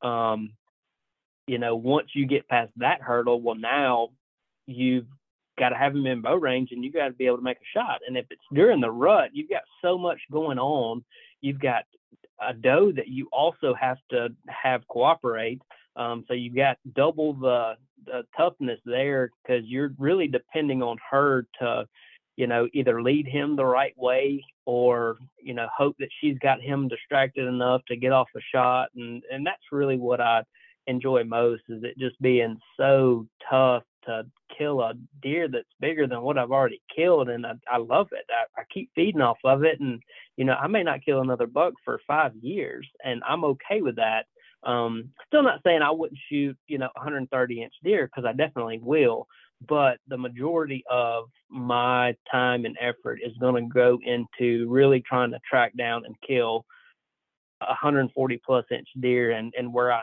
am, it's, it's going to take a while. I know that. Um, you know, so that's part of it is, it's just being the toughness to track one down and get him killed. And, um, and that's why I'm continually I'm on the move all year long because I'm I'm not prepping to you know, I'm not doing all this work early in the year and, and during the rut for what I've what bucks I've got there that I don't want to shoot. I'm looking to see what they're doing, when they're doing it, you know, why they're doing it. And I use all of that to really try to give me the best knowledge that I can for when the time comes. I'm going to be in the best spot that I can possibly be to make it count because I know it's going to be you know, less than half a percent chance. And when I get that chance, I got to make it count. And that, that, you know, this year has really opened up my eyes to another aspect of this property that I have that I found a very interesting spot that I wanted to hunt during the rut. And I hunted there and I noticed that the deer were, they weren't going where I thought they would. And it really kind of threw me off. And I said, you know, if there was a big deer that come off of this hillside, um, I'm gonna miss him. I'm gonna, I'm not gonna have a shot at him. And I'm like, I just don't know why they're going the direction they're going. So that, you know, at that point, it's go time for me. Now I'm on the move. I'm trying to figure out why these deer are doing what they're doing. Um, not because I want to get up close to these, you know, two, three, and four year old bucks, occasionally a four year old, um, but mainly the two and three year old bucks, why are they going the direction they're going? And when that mature buck comes through here, if he does, why is he going the way that they're going? So I've got to, that's when the, the clock starts. Okay, now I got to make a move. You know, I'm back onto them, trying to figure out what they're doing. And I've done something this year that's I've never done before. And it's really opened my eyes is I said, okay, well, these deer are getting to this point in this timber and they're all going one direction or the other. And I'm like, what makes them want to go this way instead of this way? And it's kind of hard to, you really have to be there to understand. So I said, you know what? I'm going to pretty much, I'm going to, I'm going to be a deer. Um, I got down, I went to the spot where the intersection was and I just looked. And when you look at it from the ground, from a deer's perspective, one side looks way more appealing than the other. It's not, um, you know, as far as cover and, trees and brush and logs they got to step over. But from, you know, I, I basically put myself in the position to where if I was lost in the woods and I'm walking down through here and I see this trail or this trail, well, I don't blame the deer. I'm going this way too because it looks more appealing. Now it could be the brush behind it or, you know, the trees that are behind it that makes it look so much more like so much more of a hard trail to go down or you know so that really has added another challenge to, to me is to figure out okay well now these these bucks are going to go this way because it looks way different to them down here on the ground than it does to me 25 foot up in this tree and i see the cleanest nicest looking trail down this ridge you could imagine but when i got down there to it i realized that hey you know and i know deer see way different than we do so I'm trying to imagine, you know, what they're seeing. It looks way more dense, complex. They're going to have to work to get down this trail as opposed to this one. They're going to take the easy road. And, you know, so that's added a whole nother step to my process is trying to figure out, you know, and, and get one step closer to being in the right spot when that time comes. And that's just another part of the challenge. I think a lot of people don't really care to to know or care to do because it's you know, now I'm I'm you know, here I am the second day of the rut, I'm moving a stand, you know, 20 yards. And most people be like, well, that's crazy. Well, it's really not if you you look and and you see what I see and you get down there and figure out, well, you know, you've got a better chance of this buck going this way or this way. And it just, you really put a lot of time and effort into making something that's really, really tough easy at the time of. And to me, that's just part of the challenge and why I enjoy it so much. Yeah, it's um, it's definitely a whole process, and and you and you got to be flexible, and you got to and you got to be able to make decisions, make decisions on the fly, and uh, that's you know that that's why I, I, you know I like to consume a lot more uh, science based and research based content about deer and deer hunting just because you learn what they do. You learn the behavior and you learn what they eat or they like to bed. That's the kind of stuff in my opinion that you know will make you a better hunter. Um, because you know it's just you know that's and, and and it sounds like to me i mean how you hunt where you hunt you you need to put uh, you know every every the best foot forward We, let's let's talk about a minute a little bit about trail cameras. Um, sure. You you talked a lot about a lot about having you know like known bucks in the area, and knowing where some bucks bed or some deer bed, and going to white oaks. And you've already mentioned trail cameras. Can you walk us through the typical year as far as when and how you use trail cameras, where you place them, as far as the the terrain, height, yep. and everything else. Because you know, people talk about trail cams all the time, but they don't. I don't think they really kind of deep dive into how they use them. Right. Yep. So this goes back to you know, er, as mobile as my stands are, my cameras are every bit as mobile, if not more. Um, I typically run about ten cameras on my hundred acres.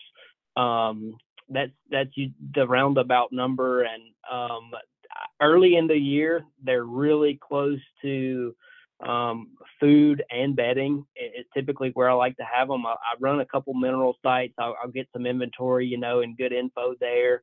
Um, once October hits, I am I have already moved to scrape areas. I know pretty much on this entire property. I know where every major scrape is going to be and when it's going to be there. And that's where probably more than half of my cameras are going to be are on those scrapes because now I'm, you know, food is off my mind, you know, by the first or second week in October and scrapes are on my mind. So what I'm going to do is I'm going to move everything off of these, you know, food areas or areas that they travel, you know, early in the year in the late summer and I'm on a scrape somewhere or, or I'm on a, you know, a ridge that's going to get a lot more travel as these bucks start to kind of cruise. And you know, the the first couple weeks in October, they're going to be slow. You're not going to have a lot of action on those cameras, but the first buck or doe or whatever it is that comes in there to that scrape, well, now it's on. You know, they've turned that light switch on, and I've got my camera there, and I'm taking inventory, and I'm figuring out,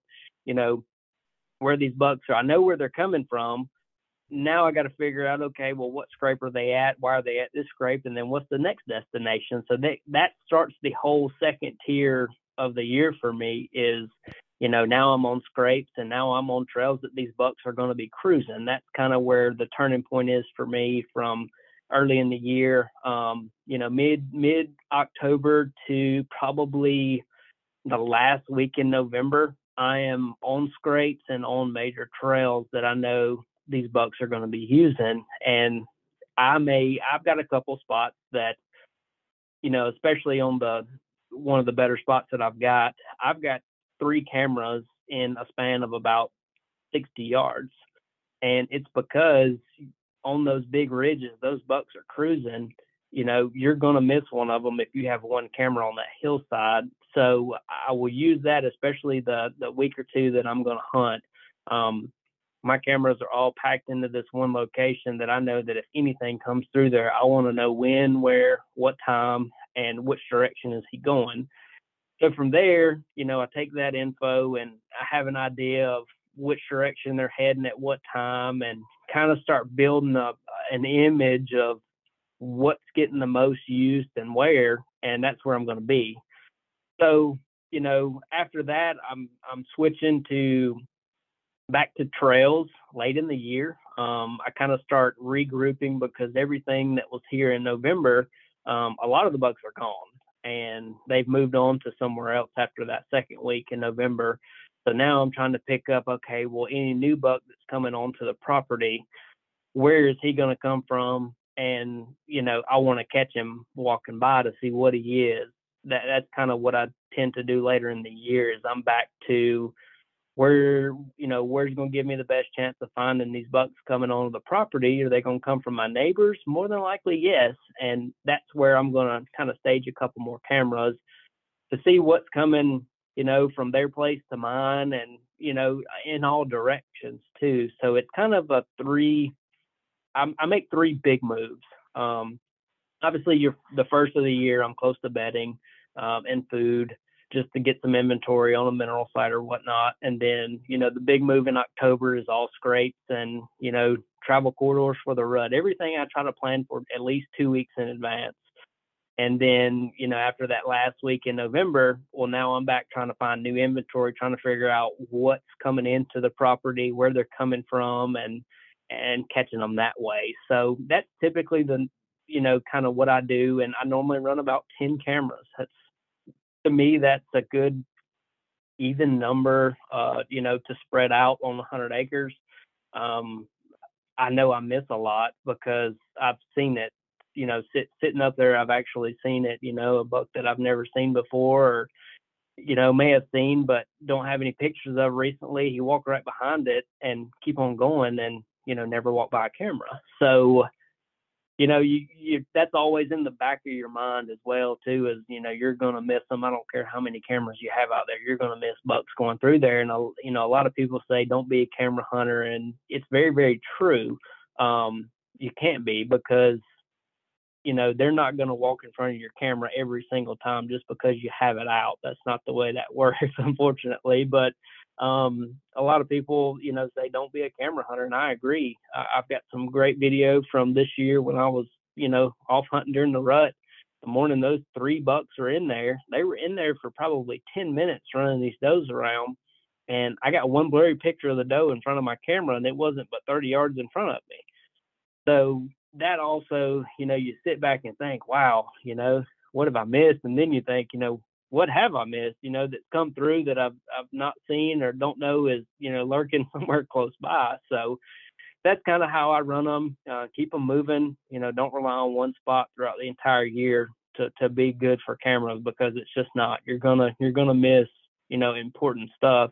You know, if you if you run them that way, in my opinion, of course. Now I know everything is different on you know, big open fields or food plots or stuff like that, you have a totally different way of running cameras. You can leave a camera there, you know, maybe the entire year and you're going to get pictures, but big, you know, dense timber, you you have to stay mobile with them. Yeah, I would agree definitely. And you know, it what you talked about as far as cameras spot on. I mean, I, I think uh, sometimes pe- people get caught up in that too about you know cameras about you know just assuming that they show you everything that's happening in the woods and, and they don't. I mean, yep. um, a camera only it only captures what it happens to trigger um, and then capture in, in front of it. And there's times when I've you know I'll run you know survey type sites in the summer, and then again maybe in August or September um, different spots for maybe a week or 10 days with some corn or some kind of attractant just to try to see, you know, how many does have coming in or, or, or particular bucks. And then mm-hmm. I'll put them on just, you know, all the other parts of the season. I, I just have them on trails or like, you know, uh, permanent, you know, uh, food sources. But they only get what they get. And there's times where I'll have a survey spot with some corn out in front of it and all the corn's gone. It was, it was, a lot of it. And I have, and I don't have enough pictures. And like, and, and you know, the camera didn't, it, it, didn't trigger every time it should have, or, you know, you have it out in the woods, not on food, not anything you put out, just, just a good trail. And you get that buck that comes through, whether it's a nice three year old or, or something bigger. And it looks right at the camera or it senses something and then, you know, it moves on, but you never get them again on that particular right. And it's like he didn't leave the county. He probably just, I mean, I, am assuming it's a big assumption, but he's probably he probably potentially knew something was there. Cause I mean, I can't tell you how many times I've gotten a buck, even older bucks, in, in does too. They'll stop in front of a camera and just look at it. And there's yep. no corn. I didn't put anything out. They're just look like they know something's up with it. I'm not saying spooking them, but they know something's going on. They hear something or something, and and it can it can help when a deer stops and kind of poses for you to get a, to get a um, a photo. But when I started to hunt more mobily, which was definitely in fort starting in 14 and 2015, just kind of almost exclusively on my climber, you start to realize that like, you know, you can sit on on a good tree and, you know, in our planted pines you know, there's like good trails everywhere. I mean, you can sit on one trail and not have a deer walk down your trail for five sets, but they're all over the place. I mean, they're going from point A to point B, but how they get there is different every time. And maybe it sure. maybe it shifts, yep. or maybe you know a coyote or a hunt, maybe got a whiff or something and just moved around. But they're going to do about the same thing, and that's why, like what you said, being being able to adjust throughout the season being mobile, that's what's key because they're still doing the same things.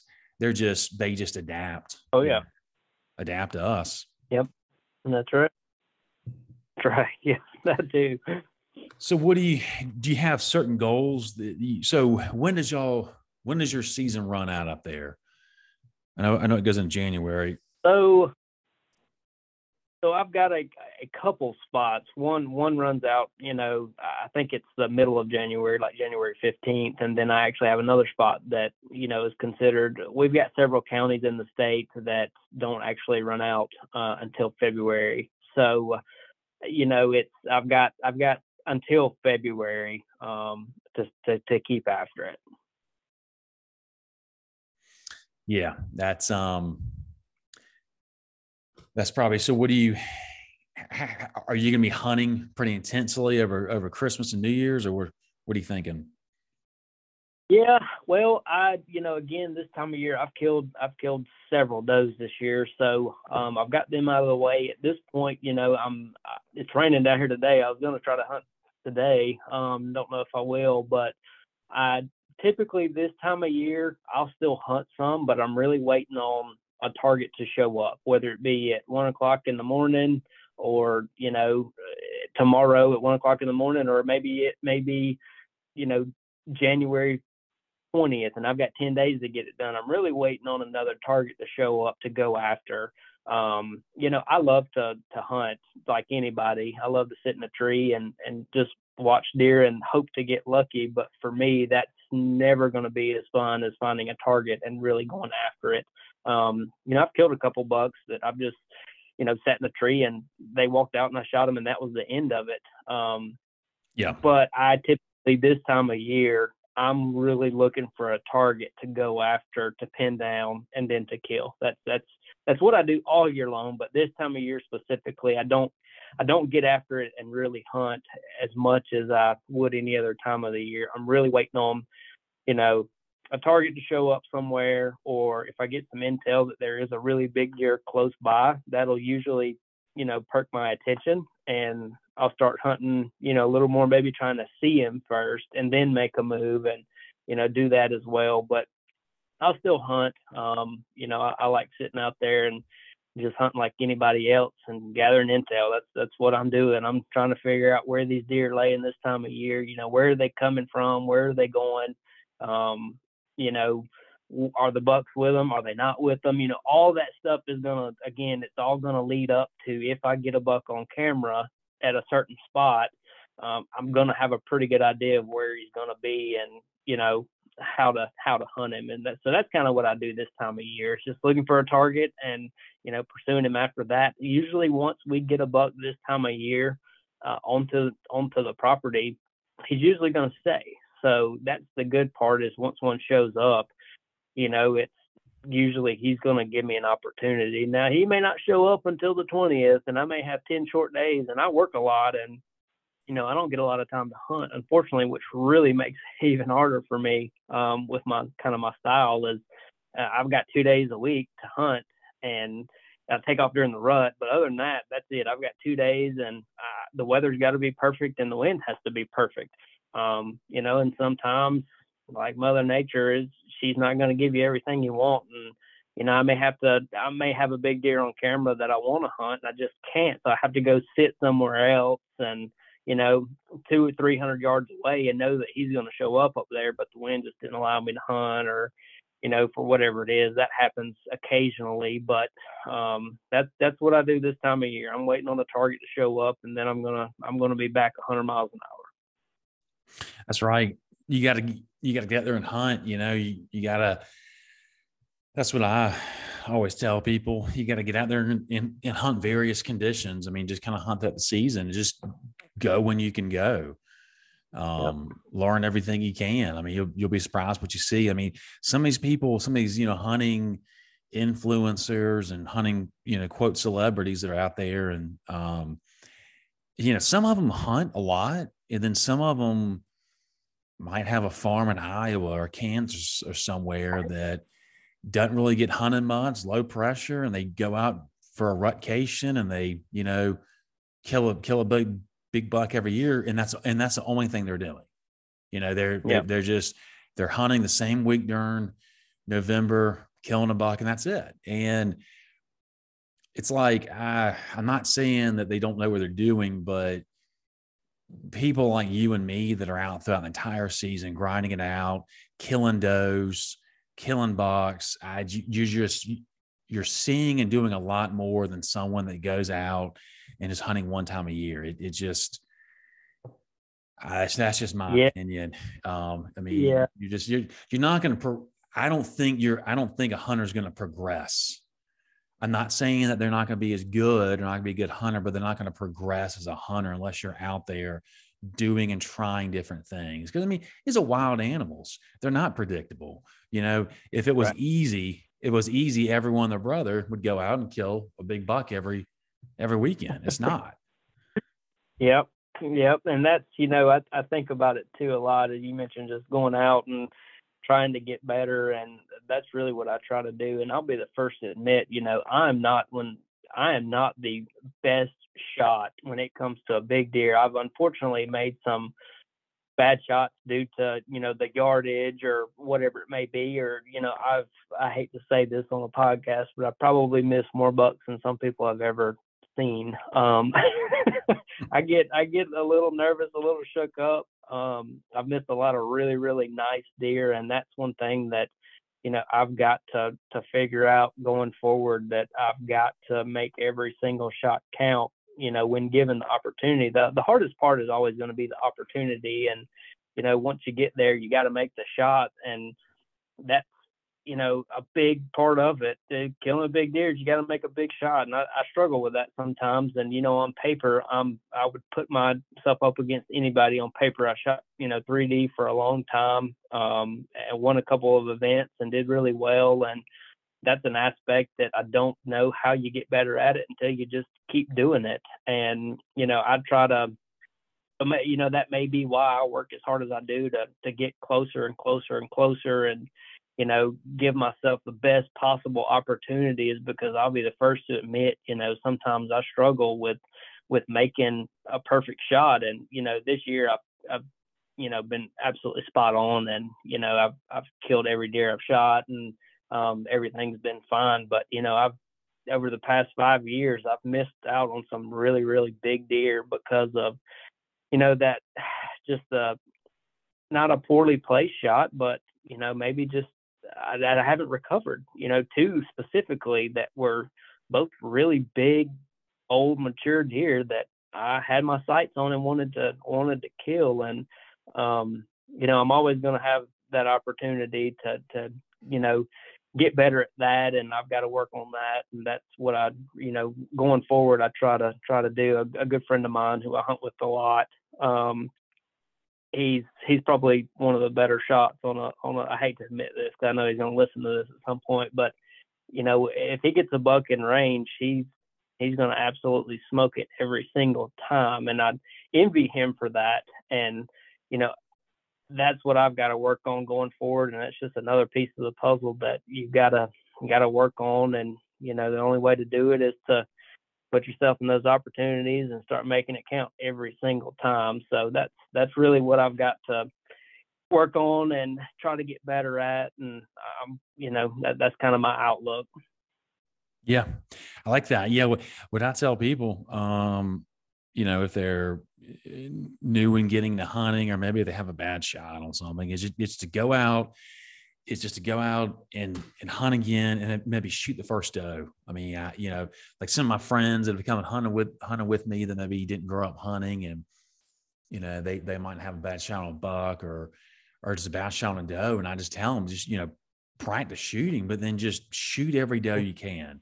Eventually, right. you're going to see a buck, but the the more shots you take on live animals and especially like recovery because that that's a big part that like you know you can you can you, you can practice shooting all you know all all you can wherever rifle or or bow archery but the recovery that's something that like it just you can't mimic that.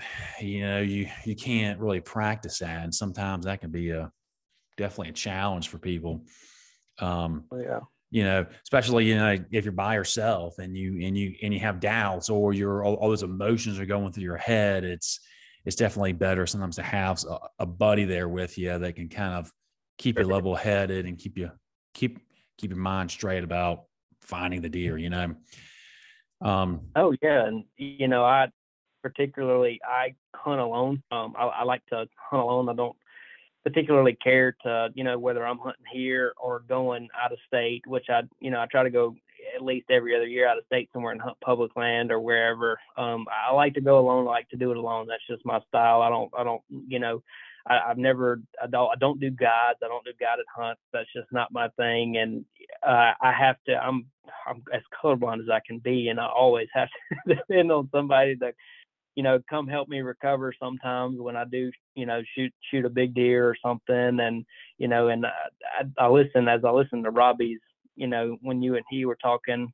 Um, I've never actually met Robbie, but I've talked to him a couple times. He's good friends with one of my best friends, so I, I, I was listening to him talk about the broadheads and you know what he uses and what people use and mechanical and all this and I'm I'm always going to be the firm believer in you know the bucks that I've lost have been 100% my fault. Um, they haven't been the broadhead's fault. They they've been my fault. I, I wanted to blame the the broadhead and not getting the penetration I needed, or you know if it had been this head, then I would have recovered this buck. You know I, I thought about that for a little while, and then I was like, you know what? It's just it's, on me. It's my fault. Um, you know that's the, the hard part, hard reality of it sometimes is admitting to that. And you know I still use both heads to this day. I use fixed and mechanical, and whether I make an absolute perfect shot or you know a marginal shot, I've got to call in help. You know, most of the time I'm calling in help. You know, my, my buddy Chris, um, he'll come help, you know, if I if I need be or I can't see blood at all, hardly. I mean, if he doesn't fall inside, I'm usually going to need help. But I've got a thermal that I use too, and um, I've actually recovered a couple bucks with it. Um, that's been pretty neat, and that's a that's a tool that you know is very very valuable, you know, for somebody like me for sure. You know, especially the last buck that I recovered with it, um, a guy shot down the road, and they were walking all over the top of this thing and, you know, I showed up with it and they said, you know, I don't have a lot of blood. We found some, but then, you know, it kind of dried up. And I walked in the woods and walked right to it. And they had been stomping all over this thing for 15 or 20 minutes before I got there and had no idea. So, you know, that's another part of it that, you know, a lot of people really need to think about is, you know, call a dog or get help. Don't be afraid to to get that help when you need it. Because I know I sure need it, and I, I'm going to take advantage of it if I can get some help. Definitely, yeah. It's uh, there's a there's a lot that goes into recovery. Um, that doesn't really get talked about. And sometimes, man, uh, sometimes it, it's, I mean, you might have, might be hunting with four or five different hunters, but sometimes it, it's, you don't really need everyone out there. I mean, if, if, if someone's not if someone does not know what they're doing, then they're, I hate to say it, but they'll be detrimental. I mean, I was that one way when I was younger. I wasn't the best. So I, I, I was that person one day, but I mean, if you're, if someone, you know, because some, some, you know, you get people out there and they just want to go watch the football game or, or go drink beer and they just, they just want to hurry up, you know, if they don't find it, if they don't find it dead, then they're just gonna give up, and then then then, then that's they might as well not even be there because it's just it can really kind of throw everyone off. Um, yep. Because I mean, sometimes, like what you said, the deer is not that far away. Sometimes it's not yep. far away, and the blood. A lot of times, blood does not start depending on even a bullet, a bullet or arrow. You know, you you really. That's why I like ask so many questions when I, you know, pick up a buddy or someone hunting at a farm about, you know, what where we're standing, what I was doing, body language, so much of that stuff. And it's it's frustrating. And I don't blame the hunter because a lot of hunters they they just don't know. But it's frustrating when you go to help someone and they can't tell you anything. You know, right? They can't yep. tell you where the deer ran because there's because there was other deer and they just saw the deer running and then you're you're starting from scratch and it could oh, be yeah. dead. It could be dead 50 yards away in this direction, but they don't think it went that direction, and it's just uh, it can be uh, challenging to say the least. So let's um let's start to wrap this up, and uh, sure. I'm going to ask you the same questions I asked everybody. No right or wrong answer. It's always, de- of course, different. It's always nice to have some different answers, but then again, there there are some good ones that people have been saying uh, before. So, um, first question is um, if, you, if you could give a recommendation to the audience as far as some content, some hunting outdoor related content that you like. It could be a TV show, uh, magazine, or you know, website, another podcast, someone you follow, but uh, someone you you would suggest that you that you learn from and you think's a pretty good, pretty good outlet to follow. Sure. So I am uh, I'm a very big fan of Midwest Whitetail. Um, I think those guys uh, run a really tight ship out there, and specifically Jared, who yeah. unfortunately is no part of them. Um, I have followed him. I think he's one of the uh, best hunters out there right now and doesn't get enough recognition for it. I, I, think those guys give you a lot of really, really great insight to the total picture of what goes into killing a, a big deer. So if that's your if that's your goal, I think those guys do really good. Um, you know, another thing that I do is if I have time, I'm watching somebody hunting a deer on TV or or, or YouTube, um, whether it be a rookie that's filming a backyard hunt or somebody that's you know like Don Higgins or or somebody like that that's killed a bunch of big deer. I'm watching them not only to see what they do to but to see how they do it. More importantly, I'm watching deer and seeing what they're doing and why they're doing it and you got to absorb as much as you can, but that's that's my biggest you know what what I do and what I think really helps me is is find somebody you like to watch and you know are they successful? Why are they successful? And just feed off of it, learn from them, and and you know, don't just don't just you know because one thing happens, um, whether you're watching a hunt show or you know somebody does this and scares the deer off, it's not the end of the world. You know, just watch as much as you can, as many people as you can, and pick up. You know, don't pick up or mimic one person to a T, but pick up on one little thing from 50 different hunters and, and put them all together. Yeah, I, like that.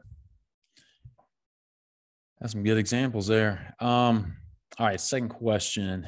Uh, what's what's a go-to just favorite wild game dish that you love to cook? Um, it doesn't have to be venison. Um, what's just something that you just always look forward to eating?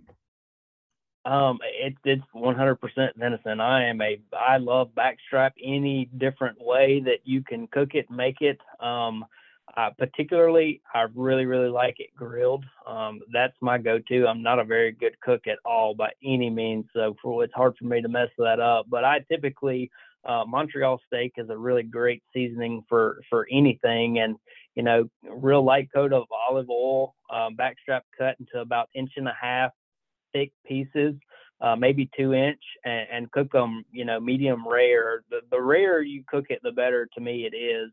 Um, that's my go-to. It's easy. It's really good, and you know, it's hard to it's hard to mess up if you don't overcook it, and it's good for you. Um, I also have really gotten to like the heart on a deer, hmm. and uh, my buddy Chris, he killed a buck the other night that we've been chasing for two years and you know he's he's cleaning it, getting everything, and I'm like, don't you don't you let that gut pile hit the bucket, you know, before I get that heart out. So it's it's really to me, I'm I'm learning different ways to cook it. Um, I like to cut it into thin strips, and bread it, and then fry it for you know maybe 10 seconds on each side. It doesn't take much. It, it's hard to you know dice up, but that's becoming something I like as well. Yeah, it. I mean, it's it's hard to beat the backstrap, venison. I mean, it's uh, especially like you said, you you you get some um, you get the backstrap and it's and it's and it's it's it's cut out, it's skinned out, cleaned. And it's not sitting out of the deer for a long time. You get the blood drained out of it, you know, aged the right way, and just I I just like I've got no I just like pepper, some garlic salt, maybe some butter or olive oil, and that's it. I mean, the meat's just yeah, don't take much. So good by itself. So, what are some yep. ways you like to cook and eat hard? Well, I, I like to, you know, you got to clean it very, very well. There's a, there's a, like all the organs, there's a membrane on the outside of it uh-huh, that, of yeah. course, I it. Um, I butterfly it open, and there's a lot of connective tissue that holds all the chambers together um, cut all of that out, and it really, by the time you're done with it, once you've cut off, you know, all the connective tissue and membrane, um, and it doesn't take long. It take, you know, four or five minutes, you can have one, you know, kind of cut up and ready to go. Um, it looks like, you know, a piece of fillet is, is what it looks like. It's just a very lean, soft hmm. cut of meat. Yeah. And it heart has a different flavor um, it, it's not gonna if you're expecting it to taste like a backstrap or you know a tenderloin, it's not going to. Um, you have to really cook it really quick. If you overcook it, it's gonna taste like you're eating jerky that's been soaked in oil. um, a light breading, maybe a little bit of lemon pepper. Um, you know, a lot of people say they want to leave it in milk overnight to reduce some of the maybe acidic taste in the meat. I haven't done that yet. It doesn't bother me. Um, usually the lemon pepper is enough to you don't notice it, and then it's the main reason I like to eat it now is because it's really good for you. Um, there's a lot of stuff you get out of the heart that you don't get out of any other piece of meat on the deer. So you know, it's just another part that I have grown to really, really like. And, you know, you just flash fry it on either side and it's really, really good. Nice. Yeah, the heart's something I have tried. I, I just haven't um haven't really got into as much. But people people people swear about grilling it for tacos. I mean, I, I have yeah. I've had a, I've had a number, number of people that I respect and that aren't you know, that aren't just, I mean, they're not frying up, you know, deer testicles. I mean, they're, they're, you know, I, they're not eating wacky stuff and they swear by right. those heart tacos. Yeah, I could see that. That'd be good. All right. Last question is um, what is something that you feel like should be on people's radar as far as conservation in the South? Um, and I, you know, I, I asked this question because it, it, it it's something that I I didn't really realize. I, I didn't, you know, people throw around the word conservation, and I it seems like it it gets it gets used in the, in the, hunting space like outside the South, but there's a lot going on in the Southeast. Mm-hmm. Um, so um, what what's something? I mean, like Robbie, for instance, Robbie Pace was talking about um, the salt water uh, season and limits um, here in coastal Georgia and, and then Florida and South Carolina. There's all kinds of issues right. going on with like redfish and snaps, especially snapper. I think it's like a two day season. So, anyways, there's various things. What, what's something that you feel like someone that likes the outdoors, whether they hunt or not, should be focused on, or at least should know about the Southeast sure. conservation? So, you know, any, anytime I think about conservation and, and what's going on right now, um, the, the biggest thing that there, there's two big things that come to mind. Um, the first thing is, and I'm not a huge turkey hunter, um, but I do turkey hunt when given the opportunity, is the, you know, protection of nesting areas, you know, predators that are, are eating eggs and, I don't have a lot of turkeys where I am. I have some really great turkey habitat and I have occasional birds come through, but I have more raccoons than you could ever imagine. Um, I think, you know, trying to anyone that loves to turkey hunters considering turkey hunting in the future should really think about, you know, how to protect chicks and eggs from predators, whether they be possums, raccoons, coyotes, anything like that. I think predator hunting is a huge part of conservation of, you know, some of our other game species that takes a lot of work. It takes a lot of time, but that's something that everybody can do at some point to help out. And I think turkeys need more help right now than any other species in the entire state.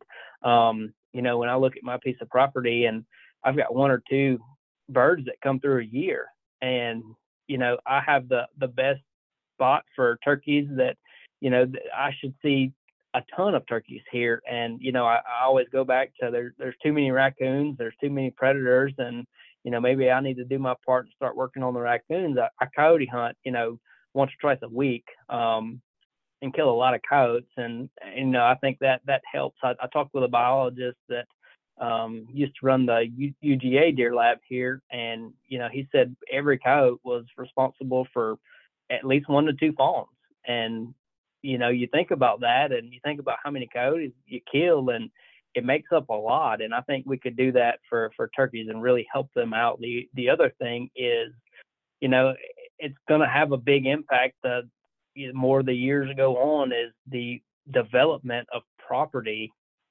that's just wiping out, you know, tons of big timber and you know, that's something that we're never going to have a whole lot of control over. Um, you and I certainly aren't. Um, you know, there's not a whole lot you can do there. I think everybody should be aware of it and, you know, how it's happening, when it's happening. And you sit back and you look, if you could pull up a map from the 90s of, you know, the nearest city you have and look at it and then look at the aerial photograph from this year, I think everybody's going to see that timber's disappearing quicker and you can't replace it. So that, yeah. I think that's oh, something yeah. all need to really be aware of. Yeah, the, the the what you just said, the fragmentation of the land really is kind of eye opening. If you, you know, I think a lot of people look at the South.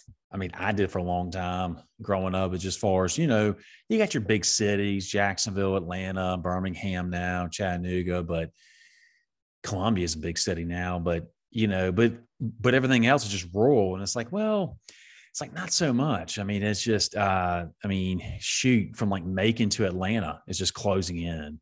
Um, oh yeah. And we're, I mean, I'm sure you're probably seeing it. I haven't traveled from Athens to Atlanta in a while, but yeah, I mean, it's just, it, it, it there's no, when something's being developed, a new, you know, parkway, road, whatever, highway, nothing's in, nothing's in consideration as far as wildlife unless there's like a bald eagle nest Sure. Yeah. maybe something like that. And that's it. And that's not really moving the meter. I mean, I, I, I, like bald eagles, but that's not really helping out wildlife. And as far as the Eastern wild turkey, I mean, it's like, it's like there there's very few people talking about those.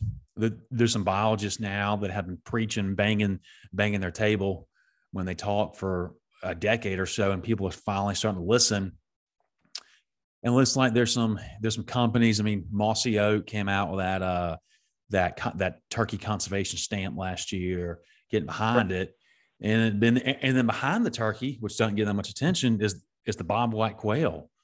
You know, I mean, right. the quails yeah. really that, that's even more forgotten. But you know, those two game birds kind of go hand in hand a lot. A lot of what you can do for one is benefiting the other. other. Um, but yeah. yeah, I mean that that's kind of crazy to think about that. Like we really are on the ropes in a lot of areas with the eastern wild turkey and bobwhite quail. I mean, there's some there's some areas where they're just gone. No, I mean they can come back. That's crazy to think sure. about. Of all the good things yep. we're doing in this country, not even talking about wildlife, but we're letting that slip through the cracks. Um, I know it's definitely scary. Something we all need to think about. And yeah. you know, I mean, who who doesn't love to see a you know a, a flock of turkeys out in a pasture? And you know, I think about as much as I'm on the road going to work or wherever I'm going, and um, you know, I can't tell you the last time I saw a turkey, eh, which is you know kind of eye opening. And I, I pass a lot of fields and that sort of thing going to work, and you know when I'm going around. But you get into you know, Kentucky, you know, places like that. And, you know, I went up to Indiana to hunt this year and I went through Kentucky and I saw more turkeys on in a one hour, you know, drive than I've seen in a year here.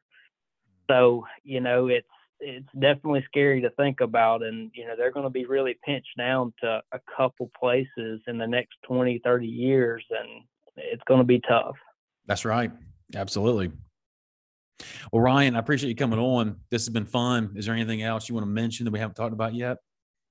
No, I've. Uh, I think we covered it all. I typically am am pretty tight-lipped when it comes to my strategy yeah. hunting, and I don't share a lot. I, you know, mainly because I feel like I'm crazy as much as I obsess over some of this stuff. But it's, you know, I haven't I haven't talked a lot about kind of you know my strategies, what I do. I, I usually keep that you know, to to myself and you know maybe somebody that's listening that's got a similar property can can use that, you know, something in the future and benefit them. But I really enjoyed it, and uh, hopefully help somebody somewhere, you know, gain a gain a, a different aspect to, to wherever they are.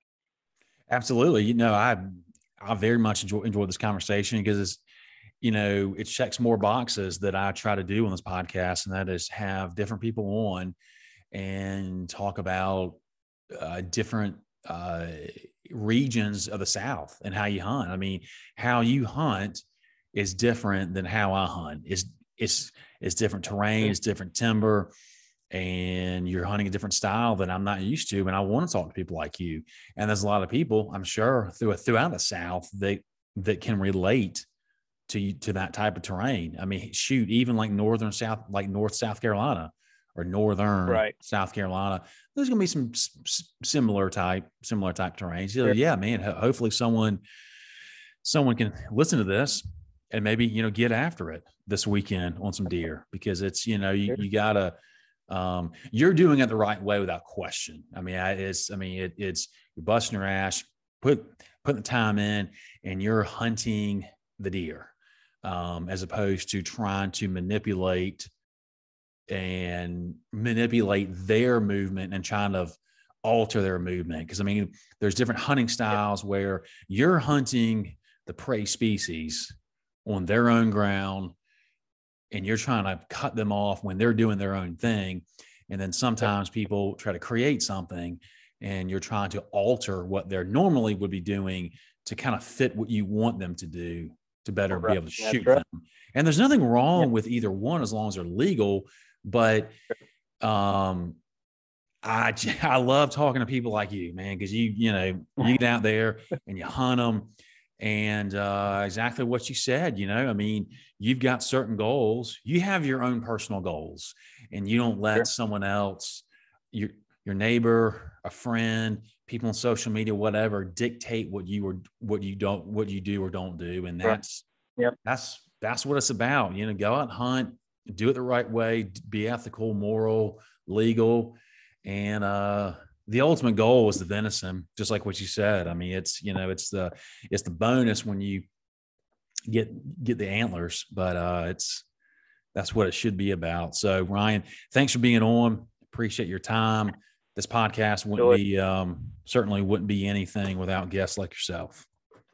Well, I certainly enjoyed it, and uh, this week I'm gonna I'm gonna order one of those hats you got. I think they look awesome, so I'm gonna grab grab one of those. And thanks again. I really appreciate it. Absolutely, I appreciate it. Thanks for listening, all and right. uh, we will see y'all next week.